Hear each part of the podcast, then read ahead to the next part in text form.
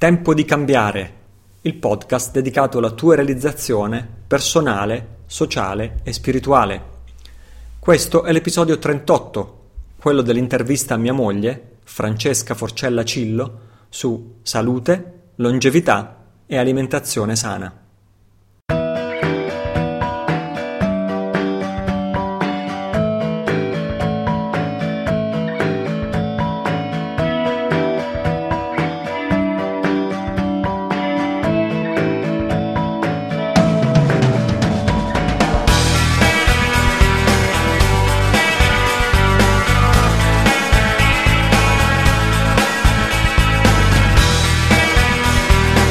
Sono Italo Cillo, questo è il mio podcast www.italocillo.it è l'indirizzo base dove sono archiviati tutti gli episodi. Parliamo di argomenti spesso diversi fra loro, comunque collegati con i tempi di profondo cambiamento che stiamo vivendo e soprattutto collegati con la tua realizzazione in campo personale, sociale e spirituale. Consiglio sempre di scaricare questo audio sul tuo smartphone, iPod lettore MP3 e ascoltarlo mentre fai altro, specie cose non impegnative come passeggiare, spostarti in auto, fare servizi di casa, eccetera, così da trasformare i tempi morti in tempi utili piuttosto che innervosirti ascoltandolo seduto al computer perché nel frattempo, giustamente, vorresti fare altro. La realizzazione sociale, cioè il contributo che ciascuno di noi può dare per migliorare questo mondo è uno degli argomenti che più spesso trattiamo su questo podcast, soprattutto con interviste e spazi per la libera informazione, cioè quella che di solito non appare sui quotidiani e telegiornali. Poi c'è la realizzazione spirituale, è un altro aspetto che mi sta profondamente a cuore a cui in passato ho dedicato interi episodi di questo podcast, a volte con estratti di registrazione dei miei corsi dal vivo. E infine c'è la realizzazione personale, che è quello a cui più spesso attualmente sto parlando, uh, quello di cui più spesso sto parlando nel mio blog, italocillo.it, con articoli che mostrano che finché non prendi in mano la tua vita, finché non inizi a vivere nei tuoi termini, anziché vivere la vita che gli altri ti aspettano da te, non puoi aspettarti che le altre cose vadano bene, perché tutto comincia dal prendere in mano concretamente il tuo destino e la tua vita quotidiana. E su questo ti raccomando di seguire con attenzione la serie di articoli che sto pubblicando sul mio blog nella sezione personale. Il blog è fatto di tre sezioni, no? Sociale, spirituale, personale. Ti raccomando di approfondire questo nella sezione eh, personale. Un altro aspetto importante, eh, sempre all'interno della realizzazione personale, è quello di prendere in mano la tua salute, anziché delegarla a chi che sia, in modo da diventare tu il gestore e il responsabile della tua salute, anche perché i cosiddetti professionisti della salute, a cui quasi sempre ci si affida, sono in realtà per loro stessa ammissione, sono professionisti della malattia, sono specialisti in malattie che di salute conoscono molto molto poco, non l'hanno neanche studiata all'università nel loro curriculum di studi e qui per salute intendo come vivere in maniera sana, come vivere in modo da non dover proprio avere a che fare né con le malattie né con chi le cura. Anche questo è un campo di responsabilità personale che la maggioranza conformista ama delegare a qualcun altro. Si pensa alla malattia e alla salute come cose che non dipendono da te, sono al di fuori del tuo controllo, dipendono dal caso, dalle circostanze, dalle predisposizioni genetiche.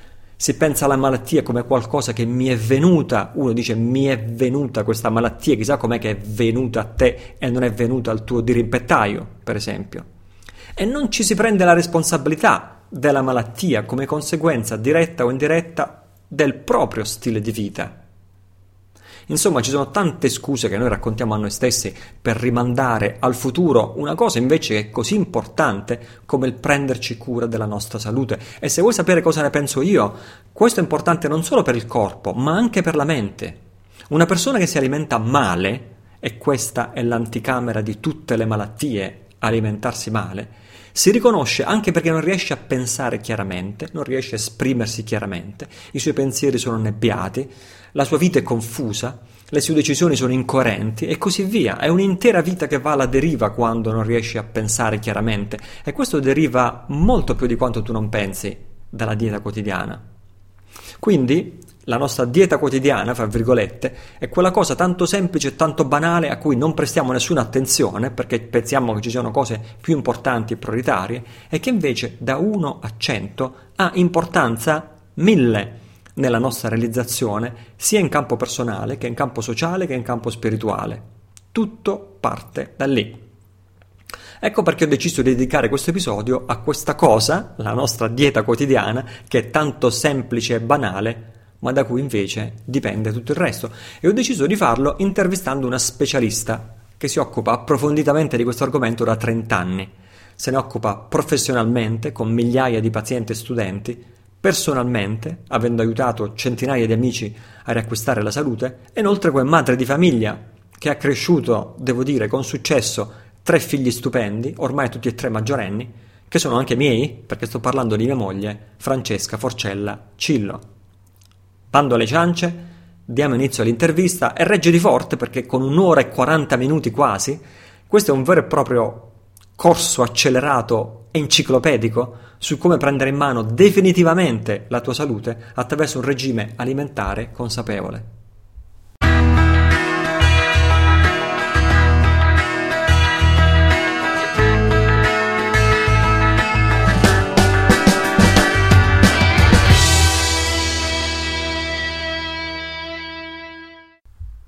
Hello, hello, hello, ladies and gentlemen, per la prima volta sono onorato e perfino un po' emozionato di portare direttamente davanti al microfono in tempo di cambiare la mia metà, oserei dire la mia metà migliore, Francesca Forcella Cillo.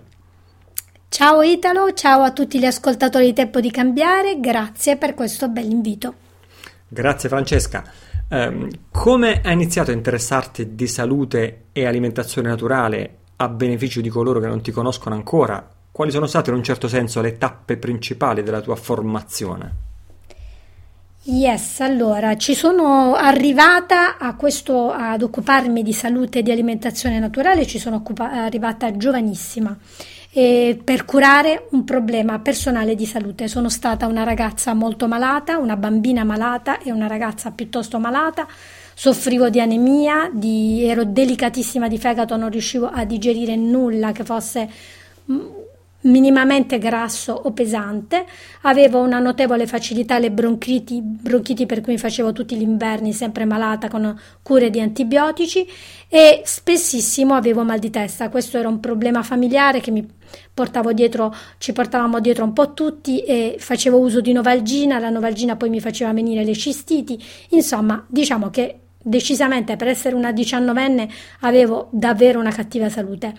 Eh, appunto a 19 anni, mm, completamente stufa di questa condizione di malattia continua, mm, mi sono rivolta a un medico omeopata e da un giorno all'altro, ma proprio veramente da un giorno all'altro, ho completamente cambiato stile alimentare, oltre che iniziare questa cura omeopatica. Ero disordinatissima, se ricordo le mie abitudini erano completamente disordinata, consumavo solo cibo spazzatura, potevo digiunare o consumare solo merendine, ero incostante, bevevo tantissimo caffè, mangiavo molti cibi industriali, non sapevo assolutamente cucinare, non mi piaceva cucinare, quindi venivo da questa situazione. Quando ho cambiato completamente alimentazione, diciamo la prima, la prima cosa che ho fatto è, è, è, eliminare la carne e diventare vegetariana, poi ho imparato a cucinare, per la prima volta nella mia vita ho cominciato a cucinare tutto, ho scoperto i cereali integrali, i legumi, eh, tutti, mh, tutti i cibi, le alghe, tutti i cibi naturali che fino ad allora non sapevo neanche che esistessero, ho imparato a fare tutto in casa, dal pane al tofu, dal formaggio alle conserve passavo tantissimo tempo nel preparare tutto questo cibo. Nel frattempo sono diventata anche mamma, quindi a 29 anni avevo già tre bambini. Eh, dopo, diciamo, dopo questo approccio vegetariano fu naturale continuare ad approfondire, arrivai alla macrobiotica, a frequentare il Cushi Institute e quindi ad approfondire questo approccio anche curativo. Nel frattempo ho fatto studi erboristici, ho fatto studi di ridologia, mi sono laureata in naturopatia e ho iniziato il lavoro con i pazienti. In mezzo a tutte queste cose, ai bambini, agli studi, nel frattempo ho anche vissuto in una comune in campagna, ho avuto un negozio biologico, un ristorante biologico, quindi insomma una vita abbastanza intensa. Diciamo che ho immediatamente capito che mi interessava soprattutto usare il cibo come cura principale. Studiando naturopatia approfondisci tante tematiche diverse, ma il cibo era la cosa che più mi appassionava. Mi piaceva sperimentare. Eh, avevo mi sono accorta di avere una speciale attitudine nell'aiutare le persone a modificare e migliorare le proprie abitudini alimentari eh, sbagliate. Quindi perché questo? Perché sapevo ascoltare, avevo delle buone intuizioni e diciamo delle buone informazioni e sapevo motivare le persone. Quindi piano piano tra tutto quello che potevo fare, dagli studi di fitoterapia agli studi di iridologia, eh, ho capito che questa era un po' la mia missione. Poi, eh, nel, dopo possiamo dire una quindicina d'anni, quando già facevo corsi di cucina, già mi occupavo comunque di lavorare con i pazienti, mh, mm, ho incontrato eh, la, mia, la persona che sicuramente ha, ha maggiormente influito sulla mia, eh, sulla mia carriera, sulla mia capacità, sulla mia formazione come, come, dire, il mio mentore, o per meglio dire la mia mentore, perché è una donna, Barbara Temeli, una, una grande studiosa di medicina, ehm, diciamo, tradizionale cinese, e, e, e, che mi ha eh, introdotto a queste medicine tradizionali di cui io neanche avevo bene idea che esistessero e soprattutto quale bagaglio incredibile di conoscenze potessero trasmettermi. Così, eh, diciamo, dopo 15 anni di... Ehm, curatissima alimentazione naturale, ma dove diciamo eh, eh, avevo, avevo, anche scoperto di, eh, di, di, non essere perfettamente in salute, ancora continuavano ogni tanto le bronchiti, mi sentivo magari stanca, mi sentivo a volte gonfia, c'erano delle cose che non andavano. Eh, finalmente, grazie agli studi di medicina tradizionale cinese e alle sue spiegazioni, ho finalmente capito come funziona la digestione, come il cibo diventa veramente nutrimento ed energia e qui mi si è aperto davvero un mondo interessantissimo nel quale mi sono buttata a capofitto senza nessun dubbio, studiando la digestione, l'effetto termico dei cibi, tutta la, la, soprattutto tutta la sintomatologia che corrisponde ai vari squilibri che diciamo che, mm, che, essere, che, possono essere poi aiutati proprio dal cibo.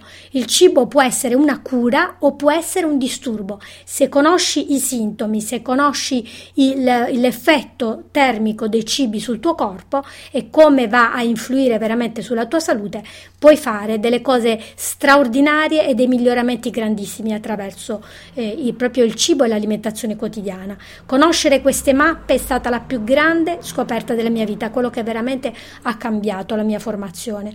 Ho iniziato la seconda parte dei miei studi nella quale ho approfondito appunto eh, questa, questa, questo segreto proprio della trasformazione e della diversità anche tra le persone, per cui siamo tutti diversi. Ho scoperto questa cosa. Io prima pensavo che fossimo tutti uguali, che bisognava solo trovare qual era la formula migliore per tutti. Invece ho scoperto, grazie alle medicine antiche, che esistono tanti diversi tipi di persone e che non esiste e non è possibile una strada unica adatta a tutti, ma bisogna saperla adattare alle differenze individuali.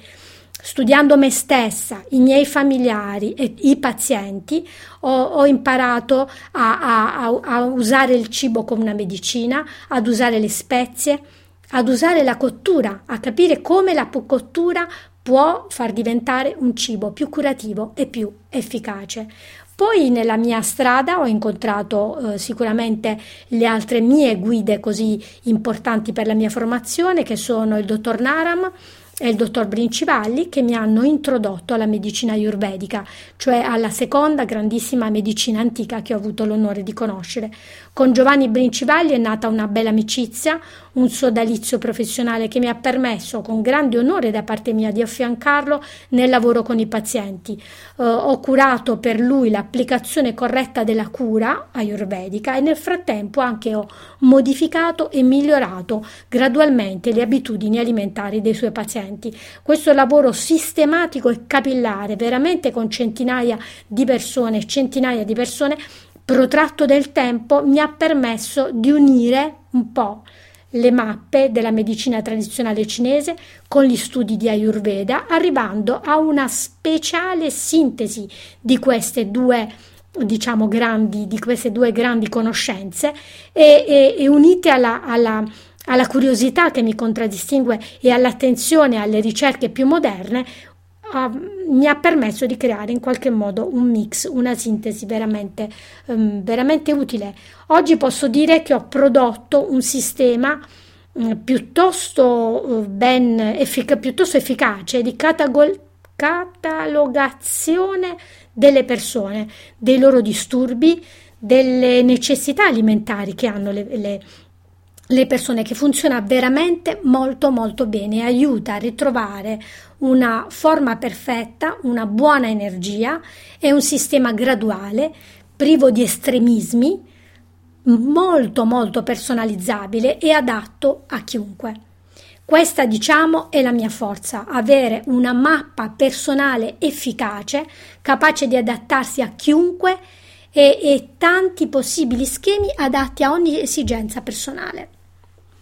Wow, grazie Francesca. E, ehm, eh, in attesa di approfondire alcuni spunti veramente molto interessanti che già hai dato in questa tua presentazione iniziale, io vorrei fare appena appena un passo indietro anche a beneficio di chi eventualmente comincia da zero, perché eh, tante persone, ma anche nel mondo dello sviluppo personale, del miglioramento personale, dell'impegno in campo sociale, eh, eh, consider- persone intelligenti, sensibili, voglio dire, considerano l'alimentazione come l'ultimo dei problemi, una cosa priva di importanza, oppure, oppure lo considera semplicemente un modo di soddisfare il gusto in maniera edonistica, senza criterio, cioè senza riguardo per le conseguenze del cibo. Ora, invece tu insegni ai tuoi studenti una bellissima analogia sull'importanza del cibo, l'importanza della digestione, della trasformazione, come tutto questo agisce sullo stato di coscienza e così via. Ci parleresti di questo?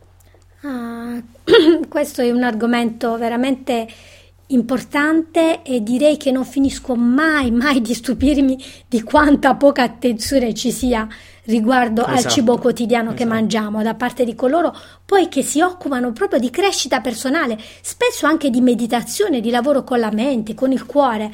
Sembra una cosa così di secondo piano. Prima dobbiamo lavorare con la mente, prima dobbiamo lavorare con le emozioni, poi magari se abbiamo tempo, voglia, ma senza doverci stressare, eventualmente ci occupiamo un minimo di alimentazione. In realtà le cose stanno parecchio diversamente, nel senso che fino a che non, cap- non capiamo che anche quella semplice galletta che stiamo sbocconcellando così senza, senza pensarci troppo, è destinata in qualche modo a diventare persino pensiero, siamo sempre, fino a che non arriviamo a fare questo collegamento, siamo sempre tentati di sottovalutare assolutamente la qualità e, la, e l'energia di ciò che stiamo mangiando. Se non abbiamo energia vitale, se abbiamo un livello basso di energia, se ci sentiamo stanchi o se ci sentiamo pieni di tossine, con, con, come, dire, come se non, non ci sentiamo in buon equilibrio, se, se mm, questo è sempre a causa di ciò che stiamo mangiando, di un cibo squilibrato, carente, non adatto a noi ed è davvero impossibile lavorare su noi stessi, sulla nostra mente se non ci iniziamo ad occupare anche di questo aspetto in modo efficace e definitivo. Facciamo, diciamo, Um, se, se, non ci occupiamo di questo, noi facciamo continuamente così, un passo avanti e uno indietro, un, basso, un passo avanti e uno indietro, perché la, siamo continuamente sballottolati tra queste due situazioni che ci si presentano, o la debolezza, che vuol dire carenza, vuol dire che non stiamo mangiando quello, il nutrimento di cui avremmo bisogno, o ci sentiamo confusi e queste sono le tossine. Allora, se noi non ci occupiamo di questo continuamente, quando vogliamo lavorare sulla nostra mente, quando vogliamo evolverci, quando vogliamo lavorare con la meditazione e con il cuore, abbiamo sempre questo, questa duplice alternanza di queste due cose che ci, ci danno estremamente, ci bloccano e non ci fanno crescere. Io lo vedo continuamente nei nostri corsi e, e, e, nei, e nei, in qualche modo nei compagni di viaggio di questi, di questi corsi di meditazione. In realtà comprendere come il cibo eh, si trasforma davvero in un nutrimento profondo per il nostro corpo e la nostra mente può cambiarci la vita per sempre. Però lo dobbiamo capire in profondità, con, come potremmo dire, con tutte le cellule del nostro corpo, non lo dobbiamo capire solo con la testa, lo dobbiamo verome, veramente fare nostro. E non devi credermi, adesso che mi stai ascoltando e te lo spiegherò, non mi devi ascoltare come se ti stessi spiegando una bella filosofia, ma fai quello che io ho fatto la prima volta che ho sentito questa spiegazione Wow, mi si sono aperte gli occhi e le orecchie e ho incominciato a fare tantissimi collegamenti e ho incominciato a dire ecco perché mi succede questo, ecco perché quest'altra cosa, ecco a quella persona perché avviene questo. Ho iniziato a fare tantissimi collegamenti e spero che anche per te questa spiegazione che ti darò adesso possa davvero risuonarti come qualcosa di profondo, perché non è teoria, è pratica. Hm? La digestione è un processo di trasformazione che permette al cibo grezzo, agli alimenti grezzi che i cinesi, la medicina tradizionale cinese chiama impuri, di diventare pura energia, capace di farci pensare in modo chiaro e consapevole e di nutrire in profondità le nostre cellule. Quindi il cibo entra nel nostro corpo grezzo, poi finisce, dove finisce? Nella pentola stomaco. Secondo i cinesi lo stomaco è come una pentola. Hm? Loro fanno questa bellissima analogia. E, e, e, in questa pentola arriva il cibo grezzo e viene, eh, questa pentola viene posta su un fuoco il fuoco è dato dalla milza. Hm? La milza insieme allo stomaco sono gli organi principali della digestione che in qualche modo devono trasformare questo cibo grezzo, lo devono cuocere in tra virgolette, in questa pentola con il fuoco, lo devono cuocere e trasformare in una zuppa alla temperatura di 38 gradi. La medicina tradizionale cinese è molto precisa, parla anche proprio di temperatura. Quindi questo cibo che entra deve poi essere trasformato in una zuppa, quindi in qualcosa di morbido, in qualcosa di liquido, non certo qualcosa di secco. E deve essere anche qualcosa di caldo, quindi 38 gradi leggermente più caldo della temperatura del corpo, perché solo a questa temperatura il il corpo può distillare dal cibo i componenti nutritivi che diventeranno sangue, sostanza, energia vitale e infine anche pensiero e, e, separare da questi le scorie che andranno ad essere eliminate. Infatti la medicina tradizionale cinese chiama il tratto digestivo Xiao Hua Dao, cioè il sentiero della dispersione o eliminazione che è dato dalla parola xiao e della trasformazione che è wa. E pongono la, lo stomaco e la milza in un grandissimo rilievo, devono essere veramente in grande salute perché sono in qualche modo espressione del nostro fuoco digestivo, cioè della nostra capacità di trasformare ed eliminare il, eh, di trasformare il cibo in nutrimento ed eliminare ciò che non serve. Perché digerire vuol dire proprio separare il puro, che è il jing, dall'impuro, che è lo zuo. E questa analogia con pentola e fuoco, cioè il concetto che digerire è proprio cuocere, trasformare il cibo in una zuppa, è davvero importantissimo è il più grande concetto salutare del mondo e il concetto anche più sconosciuto perché purtroppo chi si occupa di alimentazione queste conoscenze di base spesso non le ha, ma invece per te se capisci questa, questa cosa che solo dalla dalla positiva e completa trasformazione del cibo grezzo in energia, sangue, sostanza e, e pensiero, solo se avviene questa trasformazione eh, puoi veramente vivere appieno la tua vita, se capisci appunto, come ti dicevo, che questa non è filosofia, ma che questa è pratica, non potrai più avere confusione tra ciò che ti fa bene e ciò che ti fa male, perché ti ricorderai che se stai mangiando un qualcosa di molto, molto, molto lontano da una zuppa a 38 gradi, veramente completamente diverso, è chiaro che starai facendo fare al tuo stomaco uno sforzo incredibile di trasformazione. Ma andiamo a vedere che cosa, in qualche modo, come questo processo uh, avviene. Hm?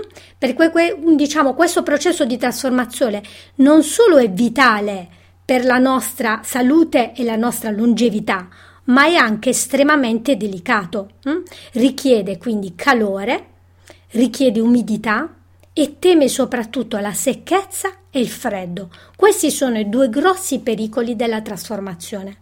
Il nostro fuoco digestivo, cioè la nostra capacità di digerire la forza della nostra milza, diciamo così, che è lì sotto la pentola a digerire il cibo, può indebolirsi perché sottoponiamo il fuoco digestivo ad un eccesso, per esempio, di freddo. Pensa quando bevi le tue bevande fredde mentre stai mangiando o anche lontano dai pasti, oppure al cibo che mangi direttamente prendendolo dal frigorifero o alla grande quantità di cibo crudo che mangi, per esempio addirittura prima del, di iniziare il pasto. Hm? Quando, oppure a tutte le bevande che, man, che bevi mentre stai mangiando. Queste sono tutte abitudini quotidiane di tantissime persone che vanno subito a creare freddo al, nel fuoco digestivo. Il fuoco digestivo però può anche all'opposto surriscaldarsi, teme anche l'eccesso di calore. Pensa per esempio a quanto poco bevi, a quanto ti dimentichi di bere, oppure a quanto ti piace, non lo so, bere il caffè o bere il vino o mangiare cioccolata o mangiare alimenti piccanti come il peperoncino, quanto succo d'arancia ti bevi senza pensarci o quanta insalata di pomodoro ti prepari pensando che è la cosa più buona del mondo. Ora ti sto facendo degli esempi così Cosa eh, hanno in comune questi esempi? Il tutti questi esempi portano a surriscaldamento dello stomaco, cioè portano esattamente all'opposto di quello ti parlavo, di cui ti parlavo prima, cioè al freddo, portano invece lo stomaco a surriscaldarsi. È come se tu mettessi benzina in questa pentola invece che mettere, che mettere acqua e, e, tutte le altre cose, e quindi chiaramente questa pentola va eh, quasi si brucia quasi si brucia quello che introduci, quasi si attacca, se vogliamo rimanere nella metafora della pentola. Ad entrambe queste cose, freddo da una parte o calore eccessivo, portano con sé una serie di effetti collaterali che se tu non prendi in considerazione e soprattutto li ripeti nel tempo, possono diventare delle vere e proprie malattie. Solo se capisci questo, cioè se capisci che non basta mangiare sano, non basta mangiare cibo genuino, devi anche capire come mangiarlo perché davvero si compia, si riesca a compiere questa preziosissima, meravigliosa, miracolosa trasformazione che se non si compie non solo non ti nutri, ma la cosa più grave è che ti riempi di tossine perché la trasformazione è sia assimilazione sia eliminazione. Quando questo processo non avviene completamente, tu non solo vai in carenza, ma vai anche in intossicazione. E se non hai diciamo queste informazioni sei brancoli in qualche modo nella confusione di tutte le tante teorie che esistono. Se invece hai queste informazioni, sei in grado di imparare a mangiare in un modo non solo sano, ma soprattutto adatto a te, capace di diventare ogni giorno più forte, più sveglio, più consapevole, più sano. E questo è quello che ti serve, non solo un cibo sano, diciamo genuino, ma capire anche come utilizzare questo cibo al meglio, come trasformarlo, come cucinarlo, come prepararlo, come mangiarlo. Queste sono tutte informazioni preziosissime che solo le medicine antiche ci sanno dare. Thank you Francesca, ma perché ho aspettato tutti, tutti questi anni prima di invitarti a parlare nel podcast? Forse dovevo decidere un attimo prima. Uh, prima hai detto nella tua presentazione, aspetta, come dicevi, hai detto io prima pensavo che le persone erano tutte uguali, mm. quindi praticamente l'idea è, era quella di trovare un'alimentazione, fra virgolette, sana e naturale, perfetta, nel senso che va bene per tutti. Allora la domanda che ti faccio è perché ok, diamo per scontato che non esiste, allora come dici tu, tu, un'alimentazione sana e perfetta che fa bene a tutti, ma perché esistono così tante scuole completamente diverse, così tante teorie dietetiche totalmente diverse una dall'altra? Eppure tutte quante hanno, uh, si possono vantare di avere storie di successo clamorose, guarigione di malattie incurabili, si guarisce il cancro mangiando solo insalate crude, si guarisce il cancro mangiando tutto cotto, si guarisce il cancro mangiando il digiuno solo a uva e, e, e ci sono tutte, tutto lo spettro delle possibilità. Com'è che tutte le diete completamente diverse hanno, in realtà possono funzionare, cioè qual è la variabile che non stiamo prendendo in considerazione? Perché poi queste, anche queste diete hanno anche una percentuale di, elevata di fallimenti, per così dire, e tu lo sai benissimo perché da te vengono centinaia di pazienti che hanno fallito miseramente con tanti altri approcci nutrizionali. Quindi qual è la variabile che ci sta sfuggendo? Che destino crudele, è vero. In genere arrivano, mi arrivano quasi sempre persone molto provate da diversi tipi di, di, di, di tendenze, di stili alimentari. Che magari l'hanno fatte con passione, eh, eccetera, cioè, dopo tanti anni si sono accorti che si erano più ammalati che... E chiaramente è dura perché, perché, devi andare proprio veramente a fare un lavoro di recupero che, eh, che, che diciamo richiede sempre un po' di tempo, ma, ma in genere è una sfida che mi appassiona. Allora, diciamo che non c'è nulla di sbagliato nelle varie teorie, se non quando pretendono di essere la migliore risposta a qualsiasi problema. Nel senso che ognuna di queste teorie, in genere, si concentra su un aspetto. Per esempio, ci sono quelli che, che mettono enfasi sugli enzimi e allora Giustamente, gli enzimi per esempio sono preziosi, però loro ritengono che veramente solo gli enzimi siano in grado di di nutrire fino in fondo, di ripulire e di, e di, disintossicare il corpo, di nutrirlo completamente. Allora vai a mangiare solo cibi che contengono enzimi. Oppure qualcun altro incomincia a dare un'importanza incredibile agli omega 3, scopre che hanno in effetti questi, queste sostanze incredibili che ci nutrono le cellule in profondità, aiutano a eliminare questi radicali liberi. Allora vai a mangiare tutti i cibi che contengono omega 3, solo questo. Oppure altri si concentrano sulle proteine, scoprono che le proteine sono le cose più importanti e allora incominciano a dire che solo se mangi proteine dalla mattina alla sera o fondamentalmente proteine potrai stare in grande salute. Altri tutta l'attenzione la mettono sugli integratori, altri invece tutto sulle verdure e sulla frutta e allora l'importante è mangiare verdura, frutta e magari semi. Ognuno vede un pezzo anche prezioso, anche importante. La cosa bella è che ognuno di loro vede un pezzo e quel pezzo, approfondendolo, riesce giustamente a ricavare anche delle, delle cose che sono molto utili. Il, il problema è che a tutti questi tanti pezzi manca la visione d'insieme e soprattutto non prendono mai, mai ma veramente mai, in considerazione il segreto della digestione e della trasformazione, quello che ti ho spiegato nella domanda di prima, e non prendono mai in considerazione il fatto che ci sono notevoli differenze tra gli individui. Queste informazioni di base mancano sempre, per cui una, te- una, teoria in qualche modo può essere interessante, ma non è mai efficace per tutti. Ora, al- alla maggior parte di questi teorici il fatto che non sia efficace per tutti non interessa. Loro o danno la colpa al fatto che la persona non l'ha messa in pratica correttamente, oppure danno anche quando facevo io naturopatia mi dicevano ok, il limone cura dal cancro. Certo, ci sono delle persone che se fanno quella cura addirittura peggiorano, va bene. Non lo sappiamo perché, ma L'importante è che per molti può essere di guarigione. Ora, purtroppo è, è, scioccante, ma è così. La maggior parte delle teorie alimentari non si preoccupa di coloro per i quali non funziona e soprattutto pensa sempre che ci sia qualcosa di sbagliato nella persona, nel fatto che non ha messo in pratica correttamente il, il suo metodo e per questo non ha raggiunto i risultati. In realtà, la maggior parte di queste teorie per essere, diciamo, come dire, può essere utile all'inizio, ma non regge la prova del tempo. La maggior parte di queste teorie, soprattutto queste più giovani, più recenti, difficilmente regge. Eh, si, può, si, può, imputare questa differenza al fatto che cioè, le medicine ultramillenarie tradizionali, come la medicina tradizionale cinese, quella ayurvedica, tengono conto di queste differenze costituzionali individuali, mentre le nuove alimentazioni alla moda, moderne e così via, sono quelle che non tengono. Non so, sto dicendo una cosa. No, no, è proprio così, è proprio così. Cioè, la medicina tradizionale cinese e la medicina ayurvedica, ma la medicina tradizionale cinese in una maniera incredibile, ha una casistica di persone, una straordinaria, ma la stessa omeopatia, tra l'altro, vede le persone una diversa dall'altra e cataloga i sintomi, cioè le medicine che veramente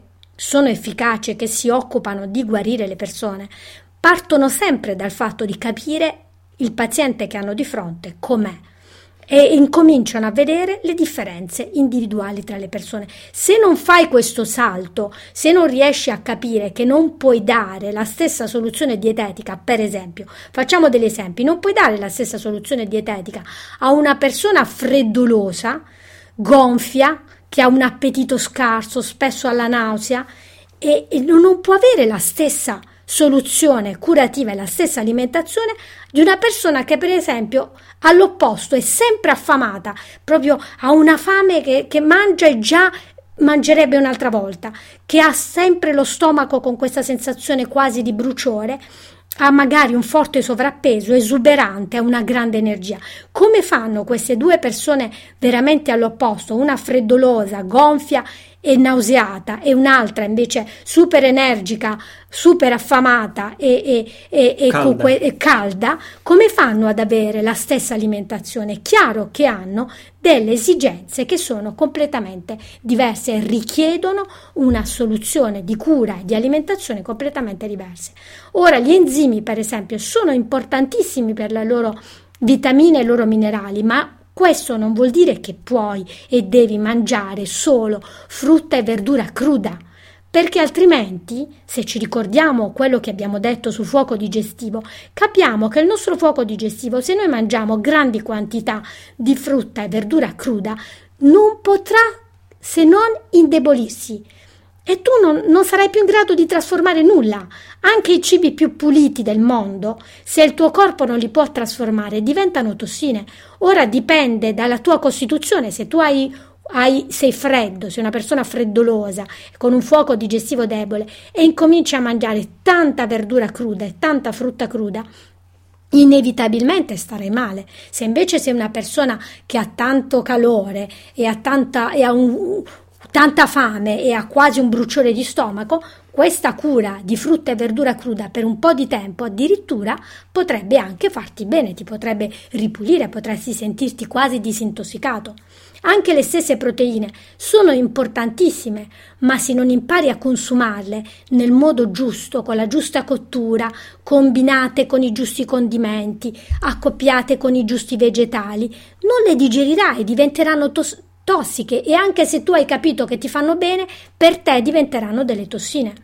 Quindi come cucinare il cibo, come condira- combinarlo in un pasto digeribile, come attivare il tuo fuoco digestivo se è carente, come andarlo a rinfrescare se invece è troppo irritato o troppo infiammato come eliminare quella specie di serra che è diventata il tuo addome e le tue viscere se invece lì proliferano batteri e virus, che vuol dire che hai una costituzione che io chiamo con tossine, hm? quando il tuo corpo è diventato una specie di serra dove tu non fai altro che dar da mangiare a virus e batteri.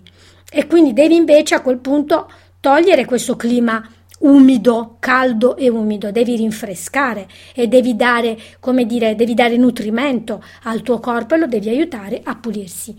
Ecco tutte le informazioni di cui hai bisogno e che sono un po' la mia competenza, il, come dire, la mia missione di questa vita. Attraverso gli studi di medicina cinese che ho, come dire, ho elaborato con tutta la mia esperienza di aver seguito tanti tanti pazienti, questo que- mi ha permesso proprio di individuare quantomeno due tendenze chiare di base, contrapposte e ben distinte, una che va verso il freddo e una che io chiamo verso il caldo. Hm? Quindi mie- nei miei studi innanzitutto ho diciamo creato questa in qualche modo questa, ho individuato queste due distinte costituzioni Mm? Queste due tendenze costituzionali, forse è più corretto dire tendenze costituzionali, e una che va verso il freddo e quindi anche verso la debolezza della digestione e una invece che va verso il caldo, verso l'agitazione e verso anche l'infiammazione. Queste due tendenze sono come due opposti estremismi, no? E all'interno di questi, e all'interno di questi due poli opposti ovviamente si, si, collocano tutti gli esseri umani che difficilmente saranno completamente freddi o completamente caldi, ma sono in mezzo a questo, come si, come si direbbe, un range, una, una, una, una diciamo, eh, una, linea co- una linea di continuità e si trovano all'interno di questa linea di continuità. Alcuni vanno con, verso la tendenza fredda, altri andranno verso la tendenza calda.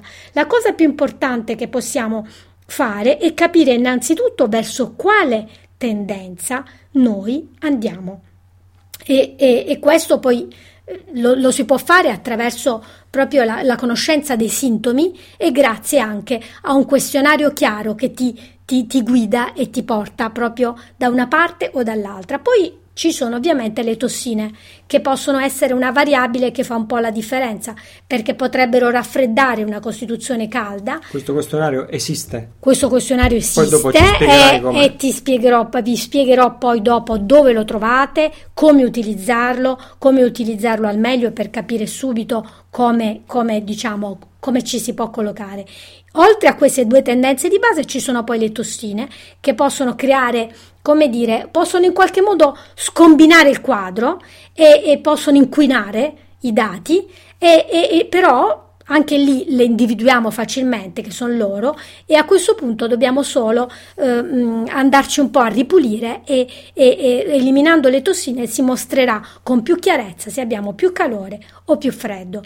Questo in qualche modo è energy training, eh? scoprire come sei, trovare insieme a me il modo migliore per rinforzare i tuoi punti deboli, valorizzare le tue risorse, riavviare questa macchina a corpo e aiutarla poi ad autoguarirsi, perché il processo di autoguarigione è la cosa più importante che possiamo aiutare il corpo a fare quando gli diamo ciò di cui ha bisogno. Mm. Quindi ho, ho, capito, hai menzionato energy training e diciamo, quindi tu qui porti avanti questa, non so come definirla, chiamiamola così, la dottrina delle costituzioni. Cioè, ora faccio l'avvocato del diavolo, eh? Cioè, eh, capisco come questo potrebbe essere diverso, molto più, personalizzato, individualizzato come approccio rispetto all'approccio standardizzato, uguale per tutti, che predicano le altre, le altre scuole nutrizionali, diciamo così. Però a fare l'avvocato del diavolo non si rischia anche qui di creare con questa dottrina delle costituzioni, fra virgolette, una specie di ricetta universale e quindi di ricadere nello stesso errore? Mm. Eh, eh, l'importante è usare le mappe per arrivare poi a trovare la tua strada. Praticamente, se tu non hai questi schemi di base, se tu non hai questa, questa spiegazione, ehm, questa chiarezza sulla tua tendenza di base, ti manca come la mappa con la quale devi scoprire poi il tuo territorio. Ma la mappa è importante, certo non è il territorio, però ti dà una guida. Per esempio, se c'è freddo, se c'è gonfiore, se ci sono delle feci malformate, se c'è colite, se c'è debolezza, se ci sono dei dolori articolari, allora è sicuro che siamo in presenza di una costituzione fredda. Ovviamente più avrai freddo, più avrai gonfiore, più questa costituzione fredda sarà veramente fredda. Se invece al contrario hai una continua fame, come ti dicevo, un bruciore di stomaco, facilità magari a sudare, difficoltà a dormire, un intestino che è spesso pigro, siamo sicuramente davanti a una costituzione calda. Ovviamente più o meno calda a seconda di quanto sono accentuati questi sintomi. Queste ci sono questi due estremi e tante differenze individuali. Eh, se ci sono, per esempio, se c'è una grande fermentazione intestinale, se c'è nausea, se c'è mal di testa, alitosi, sfoghi sulla pelle, sicuramente eh, hai facilità magari al muco, ti produci tanto muco o addirittura candida intestinale o vaginale, sicuramente siamo di fronte a una costituzione con tossine.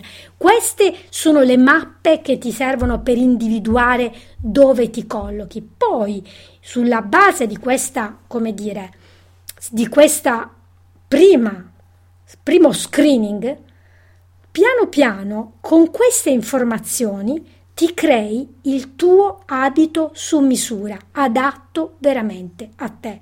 Perché la cosa più bella che tutti i miei studenti poi mi raccontano è la loro personale ricerca all'interno di queste mappe della loro strada, di cui loro sono assolutamente i protagonisti principali, perché se tu non metti in pratica questi concetti, non li capisci, non vedi nella tua vita come cambia se rinforzi il tuo fuoco digestivo, se togli il gonfiore, se ti senti meno freddo, se la digestione si riattiva, queste sono tutte scoperte che puoi fare direttamente tu sulla tua pelle e piano piano diventa veramente quello che è un po' lo slogan di Energy Training, cioè la salute diventa nelle tue mani, perché se tu a mettere in in atto questa strada, a trovare poi la tua personale non solo attuazione, ma anche la reazione, a studiare la tua reazione a questi principi, perché questi sono, sono le basi, poi sei tu che le metti in pratica, non solo ma proprio le, le, le personalizzi e solo se fai questo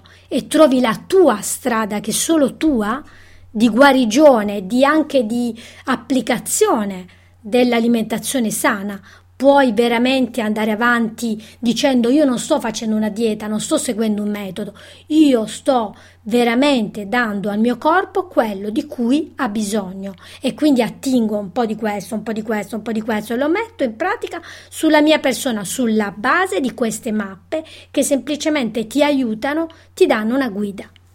Cioè in pratica tu dai gli strumenti per autogestirsi poi alla fine la propria perfetto, perfetto mi piace questa parola autogestirsi perfetto solo è, chi si autogestisce guarisce davvero autogestirsi mm. prendersi mm. la responsabilità questo è lo, è lo, slogan di base della filosofia di tempo di cambiare um, Francesca un'altra domanda c'è, diciamo, come si può dire, una specie di, di paradosso nella dieta seguita dalla maggioranza delle persone. Cioè, da una parte, sicuramente nel mondo occidentale si è sovralimentati perché si mangia troppo, si mangia male, si mangia cibo di cattiva qualità e così via.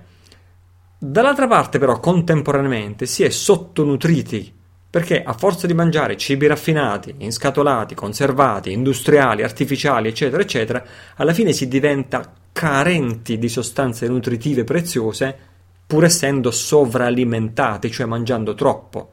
Allora, come si risolve questo problema secondo il tuo approccio? Cioè noi dobbiamo soprattutto disintossicarci, fra virgolette, o dobbiamo soprattutto finalmente nutrirci di cibi veri, di cibi sani, di cibi naturali? Qual è la proporzione fra uh, il giusto equilibrio fra disintossicarsi e nutrirsi bene? Mm. Io nel mio approccio preferisco di gran lunga porre l'enfasi sulla nutrizione rispetto alla depurazione, nel senso che eh, anche le medicine antiche dicono questo, cioè se tu dai al corpo ciò di cui ha veramente bisogno, piano piano, gradualmente, le cellule tirano fuori ciò che non serve e iniziano ad assorbire i nutrienti. Allora, questo processo, in questo modo, la depurazione attraverso la nutrizione è molto più graduale e è fatta direttamente dal corpo. Il corpo nel protagonista principale e come dire eh, è retta meglio, ha meno effetti collaterali e soprattutto ehm, davvero permette al corpo di autoguarirsi in modo molto più stabile. Se invece tu ti concentri esageratamente sulla depurazione, rischi da una parte di indebolirti esageratamente, cioè ti sentirai proprio pros- andrai a prostrare il corpo sempre più questa debolezza, se diciamo ehm, nel tempo va, va veramente a, a, indebolire singolarmente ogni singolo organo del corpo e anche va a, ovviamente ad indebolire gli organi proprio della digestione. E quindi alla fine tu eri partito dal voler depurare, ma andando a indebolire il corpo e andando a indebolire proprio gli organi della digestione, finirai con l'esaurire la tua energia e finirai addirittura per riempirti di tossine e ripartito cioè perché dal... indebolendo il corpo gli togli la capacità di disintossicarsi. Bravissimo bravissimo esattamente questo. Io lo vedo avvenire continuamente. Cioè se tu mangi del cibo povero poco nutrime, nutriente, soprattutto pensi, dici io non voglio mangiare tossine, allora devo mangiare le cose semplici, senza condimenti, senza grassi, senza sale, senza niente, no? le cose più leggere di questo mondo, se tu vai a sottonutrire il tuo corpo in questo modo, togliendogli veramente le, le componenti essenziali poi del suo nutrimento, come per esempio una tra tutte la famosa dieta del, eh, per l'eliminazione del muco, ma, ma ce ne sono Ce ne sono tantissimi di approcci di questo genere. Purtroppo questi approcci se all'inizio hanno un effetto positivo perché tu sei intossicato in quel momento, ok, ti tolgono un po' di tossine, ma questo approccio protratto nel tempo più del necessario, cioè se si ma anche solo qualche mese, da da, una, da, avere un effetto curativo a incomincia ad avere un effetto indebolente. Indebolendoti tu non trasformi più il cibo e, e, e a quel punto anche i cibi più leggeri, più sani che stavi mangiando si tramutano in tossine e tu incominci a riempirti nuovamente di tossine. Questa è una cosa che io vedo accadere continuamente perché è, è proprio la cura invece del fuoco digestivo rinforzare lì la tua trasformazione del cibo grezzo in nettare per le cellule, questo è quello che tu devi fare. Solo se fai questo, veramente ti libererai dal muco completamente, eliminerai questa, questi batteri che proliferano nel tuo corpo, eliminerai la fermentazione, eliminerai i virus. E, e, e, andrai a dare davvero forza vitale al tuo corpo. Queste, diciamo, questa è l'unica strada importante veramente per depurarti a lungo termine. Ovviamente quando qualcuno mi chiede Francesca io ho tantissima fermentazione intestinale, per esempio io ti consiglio ok qualcosa per l'intestino, non so prendiamo facciamo una cura di fermenti di probiotici. Oppure se c'è un fegato veramente intossicato magari lo andiamo a supportare con alcune erbe che possono aiutare la funzionalità epatica. Ma la base è sempre ripristinare una buona alimentazione andando a spegnere se c'è troppo calore o andando a riscaldare se c'è troppo freddo. Questa, diciamo, è la base per potersi poi veramente depurare eh, in profondità a lungo termine senza effetti collaterali. E, ehm, che dire, questa diciamo eh, questa è la strada, per la mia esperienza di tanti anni con i pazienti, questa è una strada che ho visto funzionare sempre e, e, e non, non, stupisco, non, mi finisco mai di stupire di quanto bisogno di nutrimento abbiamo, anche se siamo figli di una civiltà super nutrita e super dove mangiamo troppo, in realtà quello che manca alle nostre cellule è proprio il vero nutrimento. Quindi diciamo si può dire che un errore comune è quello che uno prende una dieta disintossicante, fra virgolette, che è prevalentemente disintossicante. Se uno la fa per un mese va bene, a certi tipi di costituzione se la fanno per sei mesi va anche bene, certi altri tipi di costituzione se la fanno per un anno va anche bene. Però l'errore di base è prendere una dieta fortemente purificante e disintossicante e pensare che la puoi fare per tutto il resto della tua vita, perché se mi ha fatto bene nei primi sei mesi, sicuramente mi farà bene per il resto della vita. E invece... Sì, è proprio questo, cioè trasformare una, un, un, regime dietetico straordinario. Curativo, utile, diciamo Sì, così. curativo, che poi non è mai curativo per tutti, intendiamoci, però certamente quando tu cambi le abitudini di una persona che mangiava male e gli fai e gli, gli, stravolgi la vita con un cambiamento radicale, comunque sia, all'inizio questa persona starà comunque bene. È normale. Se tu gli fai smettere di mangiare merendine, latte, eh, non so, eh, pasta bianca, pane in grande quantità, dolci e, e lo fai mangiare più verdura e più frutta, è normale che questa persona all'inizio sta benissimo. Il problema è che se tu trasformi... Quella stessa dieta purificante, se tu la... Pro protrai nel negli tempo, anni, paradossalmente ti fa malare. Ma anche nei mesi, anche nei mesi. Ti fa malare. Certamente, bastano anche 7-8 mesi per ammalarsi. Sì, sì. Uh-huh. Poi ovviamente anche qua dipende dalla Costituzione. Ecco perché alcuni dopo anni stanno ancora bene e altri dopo mesi già iniziano a mostrare i segni di intossicazione o di carenza. Raffreddamento, indebolimento, di raffreddamento, eccetera, eccetera. Um, parliamo un po' delle verdure, visto che sì, eravamo in tema di verdure, mm. di, che poi era un po' il mantra delle nostre mamme, no? quando eravamo più piccoli ci dicevano mangia le verdure, mangia le verdure che fanno bene.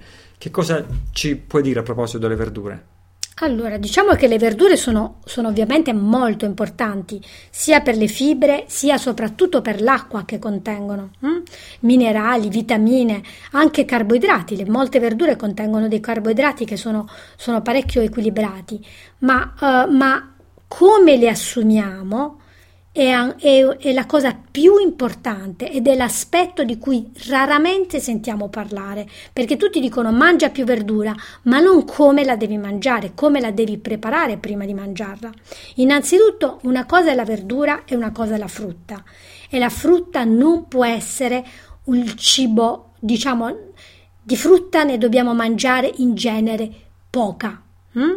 Non possiamo mangiare tanta frutta perché se mangiamo tanta frutta quasi tutte le persone diventano deboli, anche emozionalmente deboli. In inglese c'è un'espressione che mi piace tantissimo, gli inglesi dicono diventi um, pelle eh, mm, eh, sottile, noi diremmo diventi troppo suscettibile, quando, ipersensibile. Ipersibile, ipersensibile, quando mangi troppa frutta eh, eh, e diventi molto sensibile, esager- ma una sensibilità che diventa debolezza. Hm? E, e, e, la frutta, ricordati, va sempre accompagnata da un grasso che da un alimento grasso che ne possa ridurre l'impatto glicemico, altrimenti tu sei sempre lì a, con, a, a, dire, a stimolare l'insulina nel tuo corpo e questo non è affatto una cosa buona. Ora, eh, questo era sulla frutta. Sulla verdura invece, quello che è importante da capire è che innanzitutto hai bisogno di consumarla prevalentemente leggermente cotta. Questo è uno dei cavalli di battaglia delle medicine antiche, perché non esiste mai non è esistito nella storia dell'uomo che ha mangiato valanga, valanghe di, di alimenti crudi in grande quantità come magari oggi si tende a fare con l'idea che mangio la verdura perché mi faccio l'insalatona. Questo proprio non è possibile. In realtà la verdura deve essere leggermente cotta, quindi senza privarla delle sostanze nutritive, ma semplicemente riducendola la parte della cellulosa più dura e più coriacea che, che diventa anche indigesta e che rallenta il nostro fuoco digestivo. Bisogna usare le spezie va, va anche lei unita con i grassi e va sempre ad accompagnare poi o, o, le proteine o i carboidrati a seconda delle nostre abitudini alimentari e delle nostre necessità. Eventualmente, se inseriamo delle crudité che sono anche utili piccole quantità di crudité come possono essere delle carote julienne o come può essere delle, dei germogli vanno sempre consumati alla fine del pasto e non all'inizio. Perché? Scusa, è il mito dell'insalatona eh, prima di mangiare? questo è basilare questa è una delle cose più importanti da capire. Se diciamo, tu nella medicina tradizionale di 5.000 anni fa non, non, si mangia l'insalatona assolutamente l'avrebbero trovato qualcosa di assurdo perché il fuoco digestivo ha bisogno di calore. Se tu ci metti una barriera cruda nel tuo, nella tua pentola cruda e fredda cruda e fredda nella tua pentola, quel fuoco si blocca, non trasforma più. Tutto quello che tu metterai non lo riuscirai a trasformare, andrà semplicemente mal digerito nello, nell'intestino, creerà fermentazione, creerà quel, quel salsicciotto che poi ti contraddistingue, quell'addome gonfio che ti contraddistingue e che, che è difficile da smaltire e che dicono le medicine antiche è il tipo di grasso più dannoso perché crea immediatamente problemi al cuore, al fegato, ai polmoni, cioè da subito crea come una barriera che impedisce all'energia di fluire all'interno del corpo. Quindi mai la verdura cruda a inizio pasto, la verdura cruda si mangia alla fine, eventualmente proprio per sciacquarci la bocca, al posto della frutta che non va assolutamente mangiata a fine pasto e, e, quello è il momento migliore eventualmente di una crudité. Ovviamente anche questo è, è va poi personalizzato, nel senso che se abbiamo una costituzione molto calda ci possiamo permettere una quantità maggiore di crudité o ci possiamo permettere addirittura di bere per esempio dei centrifugati, ma se abbiamo una costituzione calda la verdura la dobbiamo assumere soprattutto leggermente cotta, con le spezie, masticata bene e, e dando proprio aiutando poi a quel punto il nostro stomaco a metabolizzarla, a digerirla al meglio. Anche qui Uh, se hai queste conoscenze di base, capisci veramente come fare il salto dal, dal, dire mangio la verdura e la frutta, come la mangio eh, e esatto, per anche bene. perché a quel punto acquisisci anche la sensibilità, magari la crudità d'inverno sotto la neve non te la fai la crudità, però d'estate al mare ha voglia di mangiare sedano crudo, eh, giusto? Ha voglia, ovviamente a seconda della tua cosa. È sempre una questione di stagione, di vita, di abitudini di vita, di costituzione. Ci sono tante variabili che ovviamente devi tenere presente. Certo, in pieno inverno le crudità devono essere ridotte assolutamente quasi per tutti. Parliamo dei grassi, Francesco, perché mm. sul tuo blog eh, di Energy Training, cioè in, questi, in, questo, in questo, periodo, energytraining.it slash blog, giusto? Yes. energytraining.it slash blog, stai pubblicando una serie di articoli abbastanza fitta che documentano proprio con dati, ricerche scientifiche alla mano, che il mito i grassi fanno male, soprattutto i grassi saturi, il burro, il rosso d'uovo, eccetera, eccetera, i grassi fanno male, è per l'appunto un mito.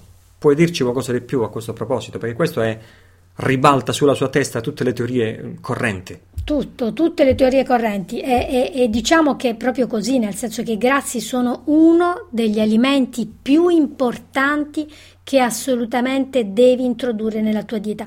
Dopo l'acqua calda, che è uno dei pilastri del mio approccio di energy training. La scoperta dell'acqua, la scoperta dell'acqua calda è una delle la cosa più bella è quando vedo i miei studenti tutti girare col termos di acqua calda. Ecco, dopo l'acqua calda la seconda scoperta importantissima è la preziosità dei grassi. Quanto sono importanti i grassi? perché sono la componente più importante del corpo umano, appunto dopo l'acqua, e sono i costituenti principali delle membrane cellulari, cioè vanno proprio a sono i mattoncini delle membrane cellulari. Il grasso è tra l'altro è il grande assente della nostra alimentazione moderna, Primo perché siamo stati bombardati per decenni da questa idea che i grassi fanno male, i grassi eh, rallentano come dire, la, la, lo scorrere del sangue, fanno, vanno ad appesantire il nostro cuore. Sempre quando pensiamo ai grassi pensiamo sempre ah mi sto riempendo di colesterolo, mi aiuto, il mio cuore, le mie arterie si, si ottureranno tutte. Quindi abbiamo, siamo cresciuti in questo mito del cibo light, del cibo senza grasso. Allora i biscotti senza grasso e, e la pizza pizza senza grasso, quello, la, la, mozzarella senza grasso, tutto il latte senza grasso, tutto nel mito del, del cibo light, anche nello stesso campo del naturale. Il trend è lo stesso, anche lì noi stessi, io, io stessa nel mio passato ho, ho, passato una vita a combattere, a, come dire, a, a credere in questa teoria che i grassi fanno male e quindi ho cercato anch'io di mangiare il meno grasso possibile e ho visto su me stessa quanto è cambiata la mia vita quando ho iniziato a, a, introdurre i grassi nella mia vita. Veramente quella dei grassi meriterebbe una conferenza solo su questo argomento. Praticamente quelli poi di cui parliamo sono proprio quelli più criminalizzati, cioè i grassi saturi e monoinsaturi, che invece sono i più preziosi grassi di cui abbiamo bisogno. Hm?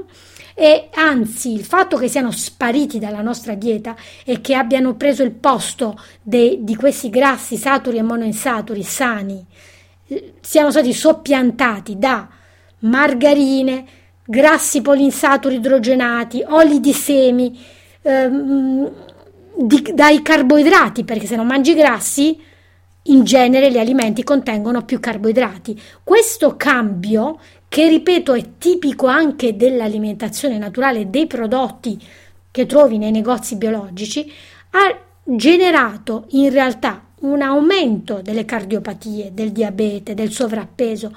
Perché? Perché quando la dieta è priva di grassi ci espone a una continua sensazione di debolezza, di freddo, di carenza, per cui abbiamo bisogno di mangiare di più ci buttiamo sui carboidrati e mangiamo una quantità maggiore perché il corpo si sente completamente insoddisfatto, ha bisogno di carboidrati e di zuccheri continuamente in grande in grande quantità.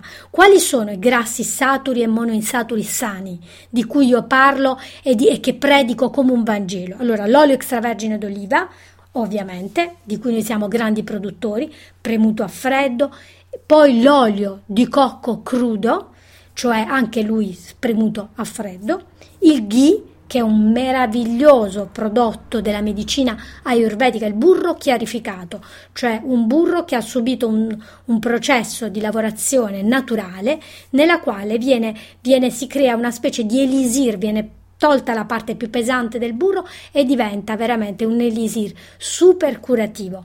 Poi il burro stesso, il burro biologico, il tuorlo d'uovo sono fondamentali veramente. Perché cosa? Cosa sono? Per quale motivo sono così importanti i grassi?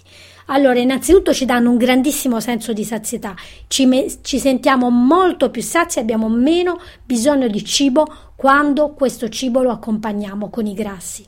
Inoltre vengono subito portati al fegato direttamente dal sangue, vengono portati nel fegato dove producono questo effetto chetogenico, cioè vengono convertiti in chetoni che servono proprio direttamente a nutrire la nostra energia vitale, proprio a farci vivere.